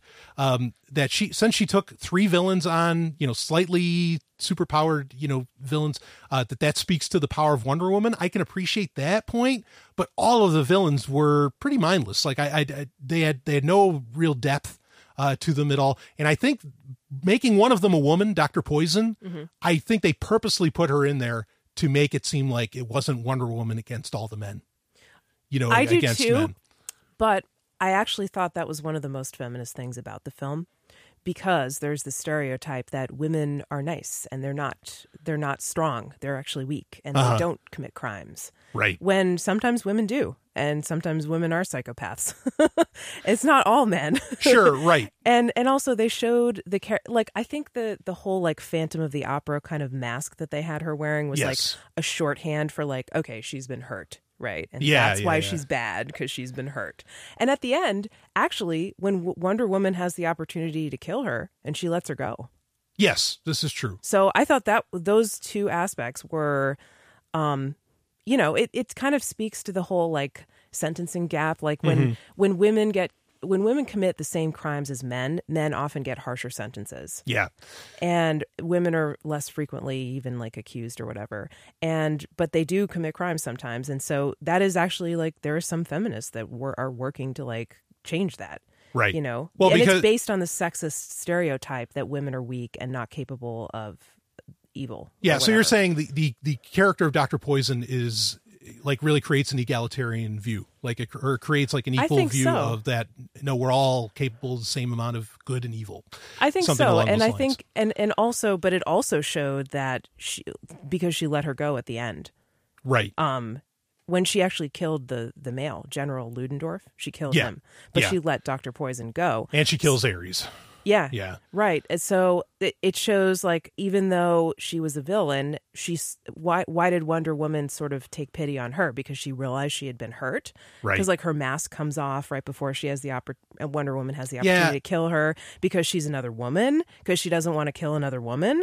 I don't know. See, now, I think I think you're reading. I, I you you could very well be right, and this is a failing of the movie that I think that could have been far more a beautiful, a far more beautiful point if they gave us more backstory and more insights into the villains, which they just fucking didn't No, do. they really didn't. I mean, they- and and they the movie was already so long anyway, and I thought like a lot of the um, uh, I thought a lot of the scenes of Wonder Woman's childhood were kind of too long, like almost unnecessary. We didn't need all that backstory, I don't think, and it was just like. Um, I don't know. I mean, yeah, they could have spent more time characterizing the villains and making you really hate them and see them as villains. Yeah, well, I want to speak to that because I don't think this movie needed to be an origin story. I like that it started in World War One. I. think it's interesting that you weren't seeing Wonder Woman in her full power until, like, say, the end of the film. But I really don't think you needed an origin story for Wonder Woman. Just have Wonder Woman be there. You don't have to explain her powers. You don't have to explain what she's got going on. Just have her go out there and kick ass. And the action scenes in this were tremendous. Um, but You I, know, and I think that brings up another sort of feminist point. uh-huh. a lot of people, and you and I actually talked about this right after the film. I didn't think that Gal Gadot was the best choice. I mean, she did a good job, right, with what she was given, but Yes. I didn't think she was the best choice for casting for Wonder Woman. Mm-hmm. I mean, she's a great actress and everything, but the way she played her was was kind of like really playing up the soft side and also just her physical appearance like she really wasn't ja- like I think of Wonder Woman and I think of like a lot of strength but also a lot of femininity and that's represented in the way she's drawn with like buff muscles but also big tits. Right, right? Which is important. Like in, that's important I've talked right. about that's that in comic who she is. Yeah, in comic book writing, having like what you could consider exaggerated body parts and all that is incredibly important because you have to get across in a single panel what this person is. And like she Wonder Woman is absolutely designed to be uh an example of what femininity, what what feminine, you know, what what a woman can be, and so yes, you go with those over exaggerated parts, and uh, you can continue. And and Gal Gadot just did not have that body type. She was more of a just thin and you couldn't really see that muscle definition, which I thought was essential to Wonder Woman's character. And also just Wonder Woman is supposed to this is going to sound nitpicky, but hear me out. I didn't like whoever did the hair in this film. I didn't think they did a very good job. Because they had these amazing hairstyles on Themyscira with the uh the French fishtail braids. Yeah, right, right. And they, when they did Gal Gadot's, it was like it was messy. It was sloppy. Like okay. it didn't it didn't look good. That's They- interesting. They, had like hair flyaways and like little bumps. You're not supposed to have those bumps when you do braids. Trust me. Like, Yeah, yeah. I've done those braids before. I love to I love to braid hair, and it just I don't know. I just thought it could have been done better. And also, then they tried to curl her hair towards the end of the film. Uh-huh. Like they had all these scenes where they would try to curl her hair, but she just kind of has like thin straight hair, and it didn't really work. Yeah. I really thought they should have put in hair extensions or a wig or something Mm-hmm. because her natural hair was not doing it for me.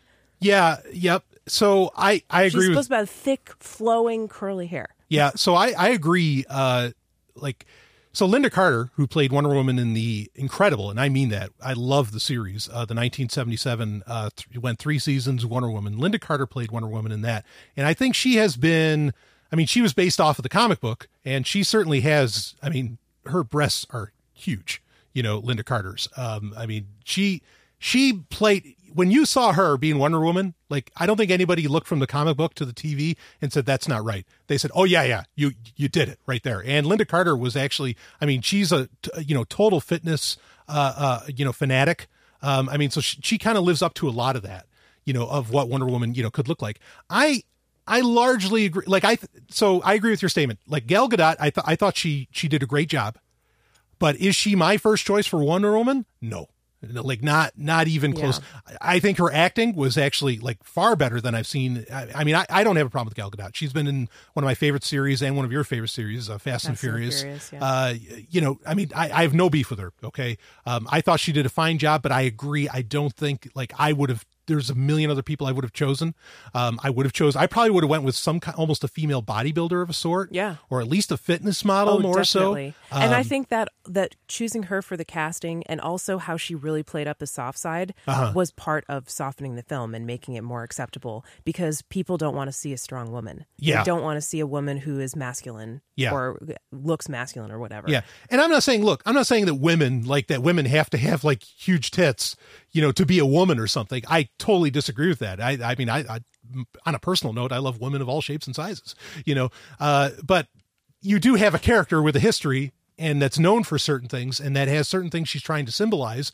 I think it would have made sense, you know, and, and I do too. Yeah. And you know what else? You know what else? Um, I, I saw some people talking about this in other reviews, but they changed the character of Wonder Woman a lot because not only did they downplay the muscles and the, the physical Mm-hmm. attributes, but they also took away all the America out of her. Like she had a lot of like America. you Well, know, I don't mind costumes that. and stuff. I know- I'm not saying I minded either. I just noticed it. It was different than Well, Fox News apparently talked about this. They complained that it wasn't a very patriotic film. Um, I think that's great. you know, it made sure to know that war, no World War One is a terrible thing. It shouldn't be, um, and that you know both sides need to stop fighting. Blah blah blah. I mean, like I, I thought that was that was okay. Uh, yes, that was a change that they made with the character though. She doesn't have the stars on her. Um, you know, on, on her whatever underwear. Yeah. you know, on, on her, on her suit um, that she normally normally does. Those have she been had downplayed like stars the and anyway. stripes, right? Before No, then? not stripes. Just stripes. just the stars on the blue and the, on the lower part of the you know of her outfit. Yeah. Um, those have been downplayed quite a bit in the comics at various points anyway. Mm, okay. Uh, but fair enough. But I don't I don't mind that that's that's not there. And if it pissed off Fox News, I'm okay with that too. Uh, but Well, yeah, I mean, I I just thought that was kind of interesting. Like, I'm sure that was done on purpose, right? And so, why were they doing that? I think it was like there were lots of trade offs, right? They made it so there was no lesbianism. They took out the America. Um, they made her a soft character and they made her fall in love with a man so that, and, and also have a female villain so that they could show that she doesn't hate men yeah, right? To make it more acceptable to the mainstream culture right? So they're almost like saying look look she she doesn't hate men. It's okay. Like you have to you know every time you say you're a feminist you have to say oh but it doesn't mean i hate men. I'm not a man hater right, Right. like you have to coddle people and hold their hand and say oh don't worry i don't hate men. It's like they were doing that with the whole film. But in exchange for that what they got to do was put in um you know a pretty strong you know kick-ass wonder woman but also there was a nazi punch reference sure. there right. was a part where there's a german soldier Yep. and it's not nazis because it's not world war ii it's No, world right. war one but it's a, it's clearly Yeah. a german soldier and she punches him in the face and Yeah. gets knocked out and he falls backwards. And I think that was a clear reference to the whole Nazi punch. Oh, movement. I think they put that in on purpose. Absolutely. And because they knew that that was going to be controversial, they wanted to get away with it. So they softened down other aspects of the film. Right. Okay. So now, um, you know, a few points that, that kind of that play off of what you were just saying. Like, you know, thinking about it, the lack of Americanism, that was, I think that's totally right now. The, the best place for uh, a movie to make money is in China. I don't know if they're going to allow this to go in China China. first thing, If- right? Well, there's a, in Hollywood that that's a that's a new trend. Mm-hmm. Um, but yeah, you know, it was banned in Lebanon. I know about that. The reasons behind that. I actually talked about that in a Patreon hangout uh, that we did this week. That you, if you become a patron, you can listen to. Uh, but anyway, so yeah, that might be why there was a you know a, a sharp decline in the Americana in it because this is a movie that's going to get played worldwide. You know, and they want everybody to kind of get on board with this character. The other interesting thing was that even in the comic books, you you get a very clear sense that that that Wonder Woman talks with an American accent, like or with just a, a you know flat accent. Doesn't have because Gal Gadot is Jewish, you know, or she's Israeli. Yeah, I mean she's Jewish yeah. Israeli. Um, and so she has that accent. I applaud them for. I applaud the uh, the production team for not having Gal Gadot get rid of her accent, but in having everybody else take on her accent on Themyscira. Right. Like I think that's the right move. You know that that's that's the uh, the sensitive thing to do in my opinion. Um, but of course, initially I would have I would have you know casted uh, you know an American woman honestly in, in the role just just for uh, you know just for what's the term I'm looking for. Shit. Continuity? Yeah, for continuity, I'll say that for continuity. Fidelity is the word I was looking for. For, okay. for fidelity with the comic books is why I would have done that. Um, I have no problem, obviously, with a Jewish woman playing Wonder Woman. I mean, I think that's you know that's that's really cool. Uh, so anyway, so that was interesting. I think that also engenders, or you know, uh, yeah, engenders itself to to a more worldwide audience um, to have that. But now I want to speak on the couple other things that I think that they that they did to soften to soften the feminist message that this movie really could have and maybe should have had. Um, that is is that uh, she she sleeps with, you know, she fucks Steve Trevor. Like it's mm-hmm. very like they don't show anything, and that's part of the problem too. Is that they don't actually show the Fade sex scene. yeah, they this was black. yeah, this is easily a movie meant for the widest possible audience you can get, and the widest amount of demographics from the youngest I, kid. I said to- during the movie, it feels like we're this is a kids movie. Yeah, they they really made it for a very wide demographic, and and that's a failing. I I think uh, they they should have went full adult, but they're not going to do that because they're they want this to be a huge moneymaker. Because again, with all the problems that the DCEU is having, they need to make money somewhere because they're not they're not delivering elsewhere. I mean, not that they're afraid to to do adult movies. They did Suicide Squad, which is an incredibly adult movie.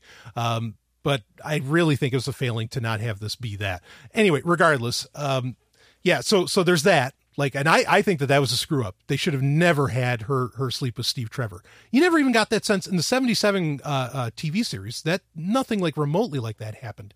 Um, th- yeah, I I thought that was odd. Like I thought that was really out of place. Now you did get that one line where he's asking her, uh, you know, Steve Trevor, played by Chris Pine, which I thought Chris Pine did a just a knockout job. Um, I, I thought he was really cool. Of course, I also enjoy him as Captain Kirk in the Star Trek movies. Um, but he, you know, he's asking her, is like, you know, do you pleasure? Do you have pleasure on your island?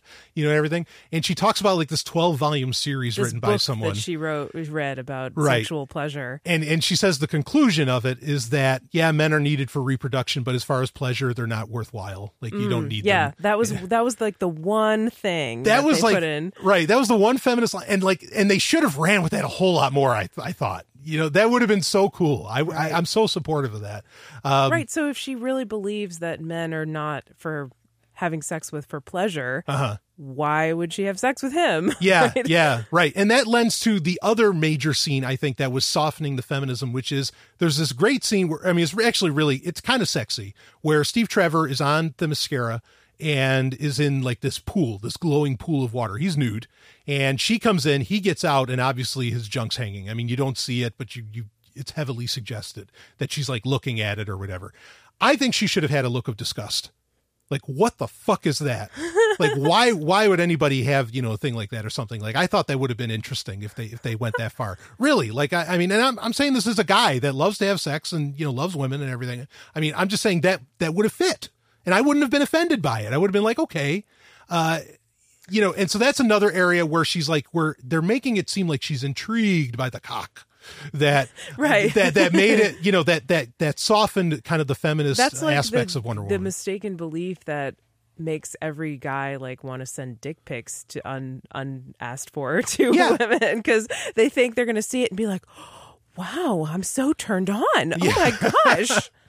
All Right. I need is the sight of this thing, and I'm completely horny. yeah, yeah. I mean, and I think Chris Says Pine no woman ever. exactly. I mean, and and for a scene that kind of gets that that sort of fails on that angle, I think Chris Pine did the best job that he could with it.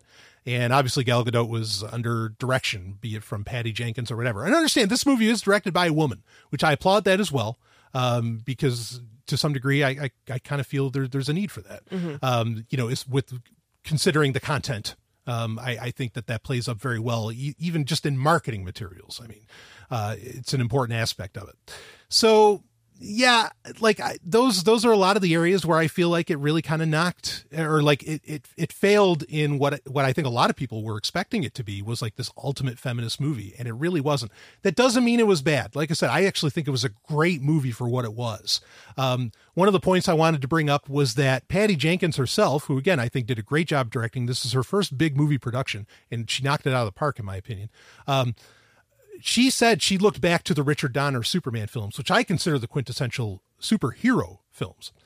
And she said, I wanted to go for that style. I think she really delivered on that. Mm. Like when they're at No Man's Land, which is very cleverly named, and Wonder Woman ends up, you know, just kicking ass and taking names in No Man's Land, um, you know, kind of on the front lines between She's getting Germans shot at with like a hailstorm of bullets, and she deflects all of them and It's an- crosses through it. it's an awesome action scene, in my opinion. I thought it was so well done. Uh, but I like, yeah, I like that. Like she almost never really, she never wields a gun really. Like Mm-hmm. it, she's either deflecting bullets with her shield and her wrist cuffs, right, or she's got a sword. right. And I think that was interesting. Yeah. So she, um, so what, what I thought was great about that and what made it feel like a Superman, like a, like a 70, 78 Superman movie was that she has the line where she's, when, she, before she's about to go out there, she's like, well, it's what I'm going to do, you know? And, and Richard Donner, like in, in the original Superman movie from 78, my favorite scene is when he, Superman saves, it's like the first time you see Superman in action, which is analogous to this is the first time you really see Wonder Woman in action in uniform and everything. Um, you know, he saves uh, Lois Lane from this helicopter crash, and she just looks at him. She and she's like, you know, who are you? And he just says, a friend. You know, and and it like that statement just says so much about who the character is, and I get chills. I, I have goosebumps right now just thinking about that scene of Superman because I think it's so powerful, and and I think when she just says it's what I'm to do, you know, and it is it, it was just a really badass moment um, in, in the film. So yeah, I like that it harkened back to that kind of superhero style of, of storytelling. I, I think that was that was the right move, but it wasn't what I was expecting. It wasn't what I was really wanting, but I I appreciate it for what it is. Um, so yeah, uh, one thing I think that we we can both of you and I can agree upon that was amazing in this movie was the music. The music was great. Yeah. Yeah, the score was just just fantastic. I mean, really, really intense. Granted, there was that original theme done for Batman v Superman uh, that Hans Zimmer composed. You know that, you know all that. That's really cool. Uh, yeah, the music was was awesome. Uh, give me give me some other thoughts, Stephanie, and we'll we'll we'll wrap this up here because we're going long. Okay, so two thoughts. Um, one about the female director.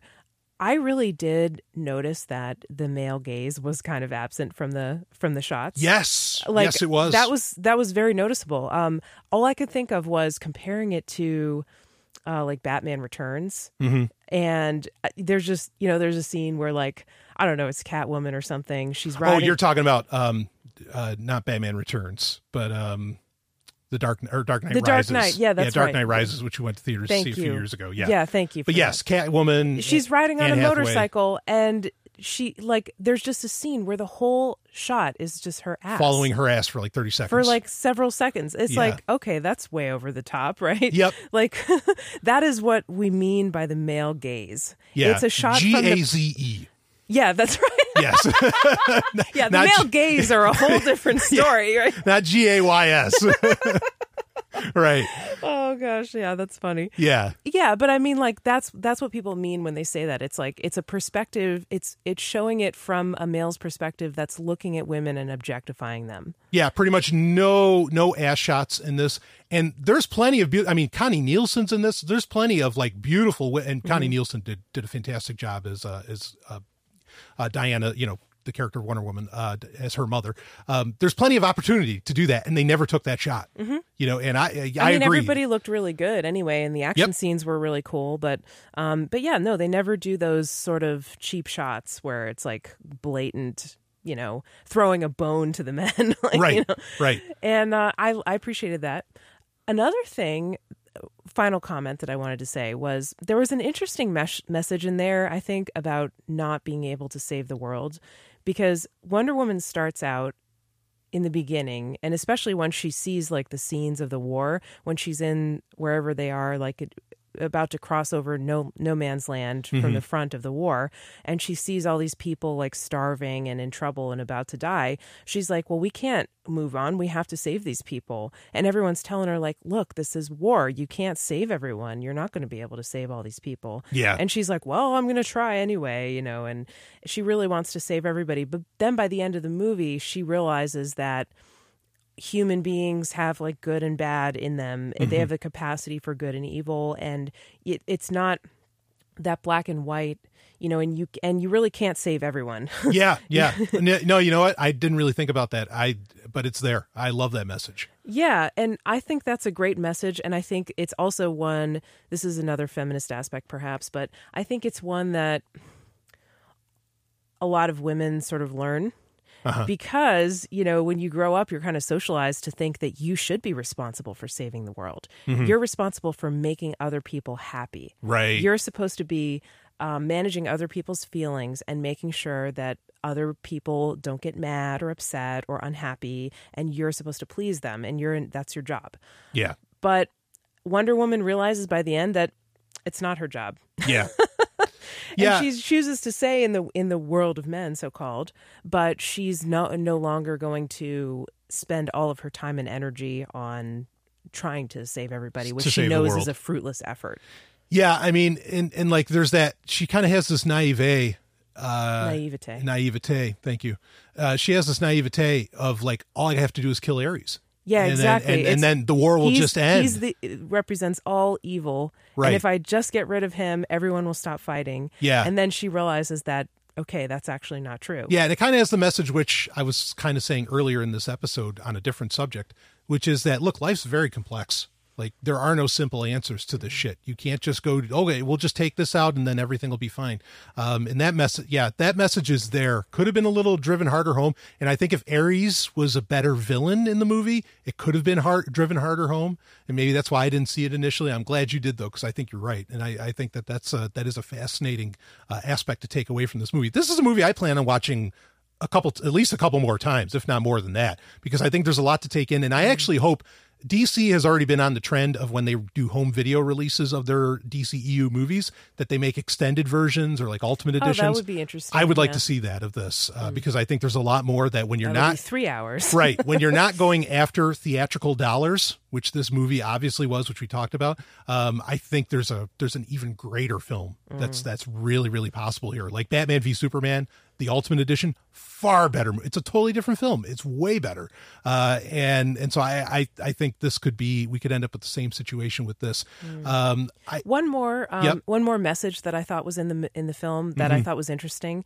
I really like unpacking these messages, by the way, because yeah. like we all get them one, on one level or another, Consciously or but unconsciously, like yep. we don't often make them explicit and like explain why the film sends that message. So anyway, the other message that I thought was interesting in there that was a feminist message was, um, so Diana Wonder Woman, Mm-hmm. um, as she's growing up as a little girl, her mother is like the queen of the island, right? Yes. And she Diana is actually some kind of divine child. She's like the only child on the island, right? Mm-hmm. And which is funny because at one point she says they say she has to go to school, and it's like, okay, why are you going to school if you're the only child? Like, Yeah. Aren't you unschooled or homeschooled or whatever?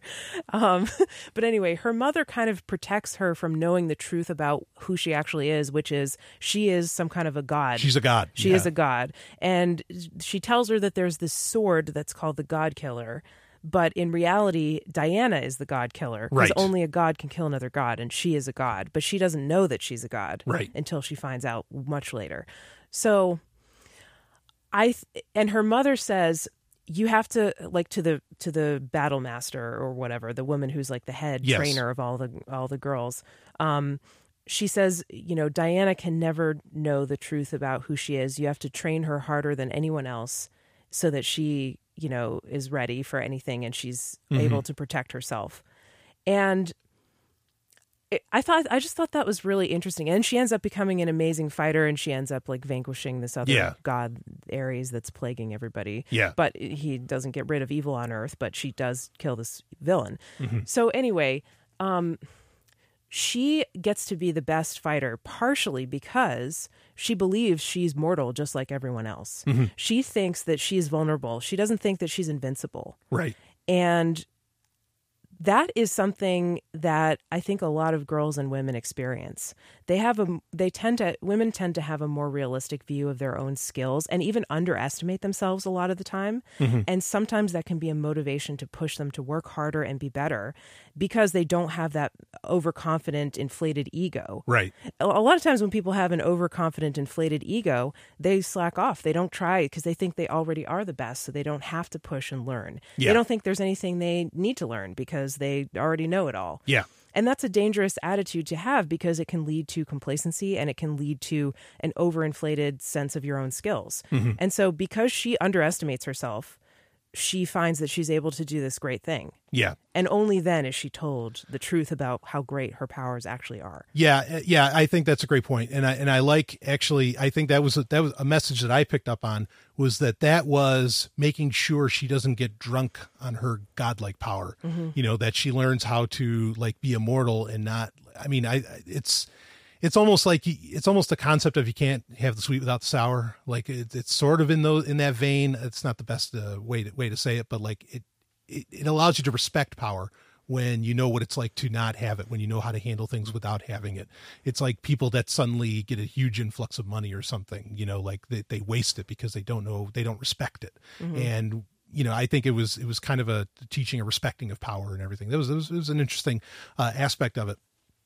So the other, the other thing I want to bring up real quick is that I loved the fact that Steve Trevor was the seducer in this, not of Wonder Woman, but like there's a scene with Dr. Poison where he is being the total flirt, the total seducer. He's trying to lay on the charm yeah, to get, and he's doing a hell of a to job. get information from her or right. something. Or yeah. Right. That's usually the just the stock woman's role in in a production and it was so great to say no we're going to overtly make sure you know it's the guy that's going to do it this time and i thought that that was really cool like i thought that that was a nice role reversal Mm-hmm. that just added on to you know kind of kind of the film overall And also, um, he flirts with her by saying, "You're a genius." yeah right right Oh, I want to know, like, what? How did you come up with this idea for this poison gas? You're such a genius. yeah yeah And I feel like in a lot of movies that would work on a male character. They'd be like, "Well, I am a genius. Let me show you my dick." You know. um, but she didn't fall for it. And that that was the other thing interesting about that.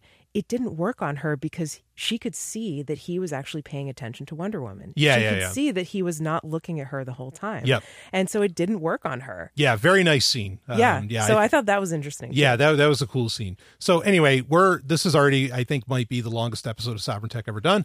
Uh, so so we'll we'll uh, we'll we'll wrap it up here. Um, again, I thought I thought it was a great movie. The more I think about it, the far better I think it actually is. Um, I still have you know my main caveats with it have to do with is that like I know comic books. I know the character of Wonder Woman very well in all of her forms, and I didn't really get that. But what I what I did get was very good. You know, but I just have to respect that that it's not what I was hoping it would be. You know, um, and uh, you know, and I, and look, I know like Wonder Woman's not a full on. I mean, the character in the comic books now is openly bisexual. Um, you know, she admits to you know having lesbian sex, gay sex, and everything. You know, uh, and she's been with Superman, she's been with Batman. I mean, she, you know, she certainly had time with the boys. You know, I understand that.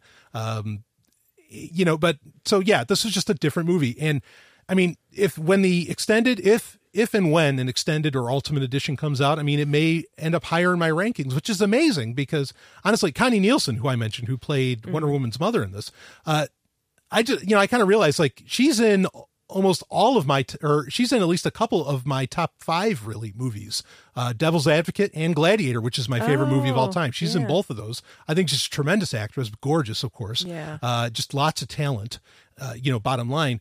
And so who knows? Maybe this will end up ranking very, very high in my list. I'm open to that. The more I think about it again, the more I really like it. I can't wait to see it again. Um, and I, I, definitely recommend people, you know, it has my full marks to, to, to go and see.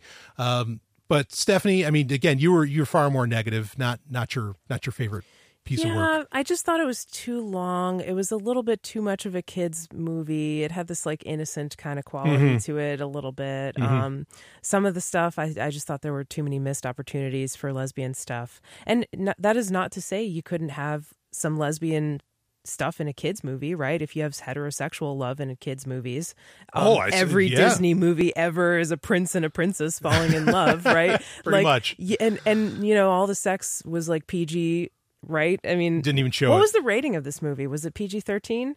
Uh, might have been. I, I, I don't know off the top of my head. Yeah, I mean, it definitely wasn't R. I mean, the only thing was maybe some violence, but, um, yeah, I mean, they didn't even show a lot of the violence directly. Like when she plunges a sword in someone's heart, it doesn't show it. When she beats up another woman and takes her dress, it doesn't show it. you know, like, yeah, yeah, yeah. It's yeah. like a lot of it's not shown. Anyway, um, I just, I don't know. I just and and the and the casting of of Gal Gadot as Wonder Woman, mm-hmm. I just wasn't super into it. So I would give it maybe like five stars out of ten. Five out of ten. Yeah. Yeah. Uh, I'm I'm gonna give it an eight right now just at you know just thinking about it. I wow. was thinking when I first saw it, I was You're like, yeah, give it a seven. no, no, no. Well, I'm thinking about it, and and you know, I'm I'm appreciating it for what it is, and that's an important thing to do. Not everything Citizen Kane, and and I, and I see like when I when I hear more about the production and what people had in mind, I see more what they're talking about, what they did, and when I think about it, I'm like, oh yeah, no, they delivered on that. That was that was the right move. Uh, but I'm totally with you. That Gal Gadot was would not be my first choice. She did a great job, but she would she would not be my first choice for Wonder Woman. Um, you know, and and there's there's there's a there's a few other issues. I don't know if I got if I covered everything, but that's okay. Uh, you know, we could just wrap this up. But I, I totally understand your perspective on it. I'm I'm actually totally with you. The movie was not gay enough. Like they no. needed to gay it up a lot more. Oh yeah, uh, and they they did not deliver on that. And I and and I mean, really, all those guys that were complaining, all those crybabies, they were like, oh, "There's women's only showing. I want to be in there. I'm a guy. I should be able to see this." You know, which I love. Joss Whedon who uh, no stranger to comic book movies, he did a he, he did a great tweet where he said he's like, "Look, I saw it weeks ago. There was already a guy showing. Shut up." And I was like, yeah, "Right on," because he saw an early screening. I thought that that was good. Yeah. He's like, "What are you going to do about that?" It's like it was open to you know it was in a public theater. What are you going to do now? It just it wasn't necessarily open to the public, but then people respected. Oh, oh fuck it, whatever. Anyway, they, these people that were complaining have to look like asses because this is not. This really was not like the ultimate feminist film or, or no i was like going to say i think if if women went to a all women showing of Wonder Woman expecting a feminist lesbian movie, they were going to be sorely disappointed. yeah, but it is again. I, I, I agree with you, but and, but I do think that for what it is, it's great. Um, it is one of the I I would definitely rank it as one of the best superhero films ever made. Um, I probably I might put it higher than anything Marvel did, except for maybe Iron Man. Um, not better than any, everything DC's done. DC still, even though everybody forgets about DC because they don't have their big cinematic universe built yet, DC still makes the best super, has still historically made the best superhero films of all time. Uh, the 87 Batman, you know, the 78 Superman, uh, the, the Christopher Nolan Batman trilogy. I mean, and they've also made some of the worst. I, will grant you that, but they've, they've easily made the best in history. Uh, and Wonder Woman stands pretty tall with all of those, in my opinion. So anyway, Stephanie, thank you so much for being on the show. If people want to find Stephanie and they hear that amazing voice of the real life Wonder Woman, hmm. at least in my life, baby, uh, you know, go, in fact, we got to get you. Would you wear a Wonder Woman outfit? I don't mean to put you on the spot. I can edit that out if you want. Yeah, I probably would, but it depends on the purpose. Okay. All right. Fair enough. I don't know if I really identify with that character so much. No, fair enough. Absolutely. So anyway, you have plenty of Starfleet uniforms. So Yeah, Yeah. that's more my speed. so, uh, but they can find you at smvoice.info where they cannot hire you for wearing a Wonder Woman outfit. But No, that's right. But I just want to, um, if if you don't mind, I'd like to plug something real quick. please. Check out my books on audible.com. I just released a book. Um, it's narrated by me, but it's by Andreas Antonopoulos. Aha. And it's called The Internet of Money. And it's all like an intro book about Bitcoin. And it's a bunch of talks that Andreas has given about Bitcoin that got turned into a book. And then turned Definitely- into an audiobook. Definitely appertinent to what I've talked about in this episode. So yeah. I and agree. pe- people seem to be digging it so far. It's got pretty good, you know, ratings and sales. So Yeah, do check you, that You might like it too. It's The Internet of Money by Andreas Antonopoulos, narrated by me. Awesome. And if you, of course, if you want to support Sovryn Tech, please don't hesitate. You can donate Zcash, Bitcoin, or you can just become a patron uh, on, on Patreon. Just go to sovryntech.com, S O V R Y N tech.com, and it will take you right there. And all it's just at least a dollar a month. Some people do significantly more than that, and I am honored. Uh, and uh, and you get access to hundreds of hours of, of exclusive content uh, that way, and more content that comes out every week. There's, there's so many uh, people love the Patreon content, which I'm so honored. So check that out. Anyway, whew, there it is. We talked some Bitcoin, we talked some blockchain, we talked some Wonder Woman, we talked some virtual reality. All the good things in life, baby. And again, thank you, Stephanie, for being on. Whew, I will see you on the other side.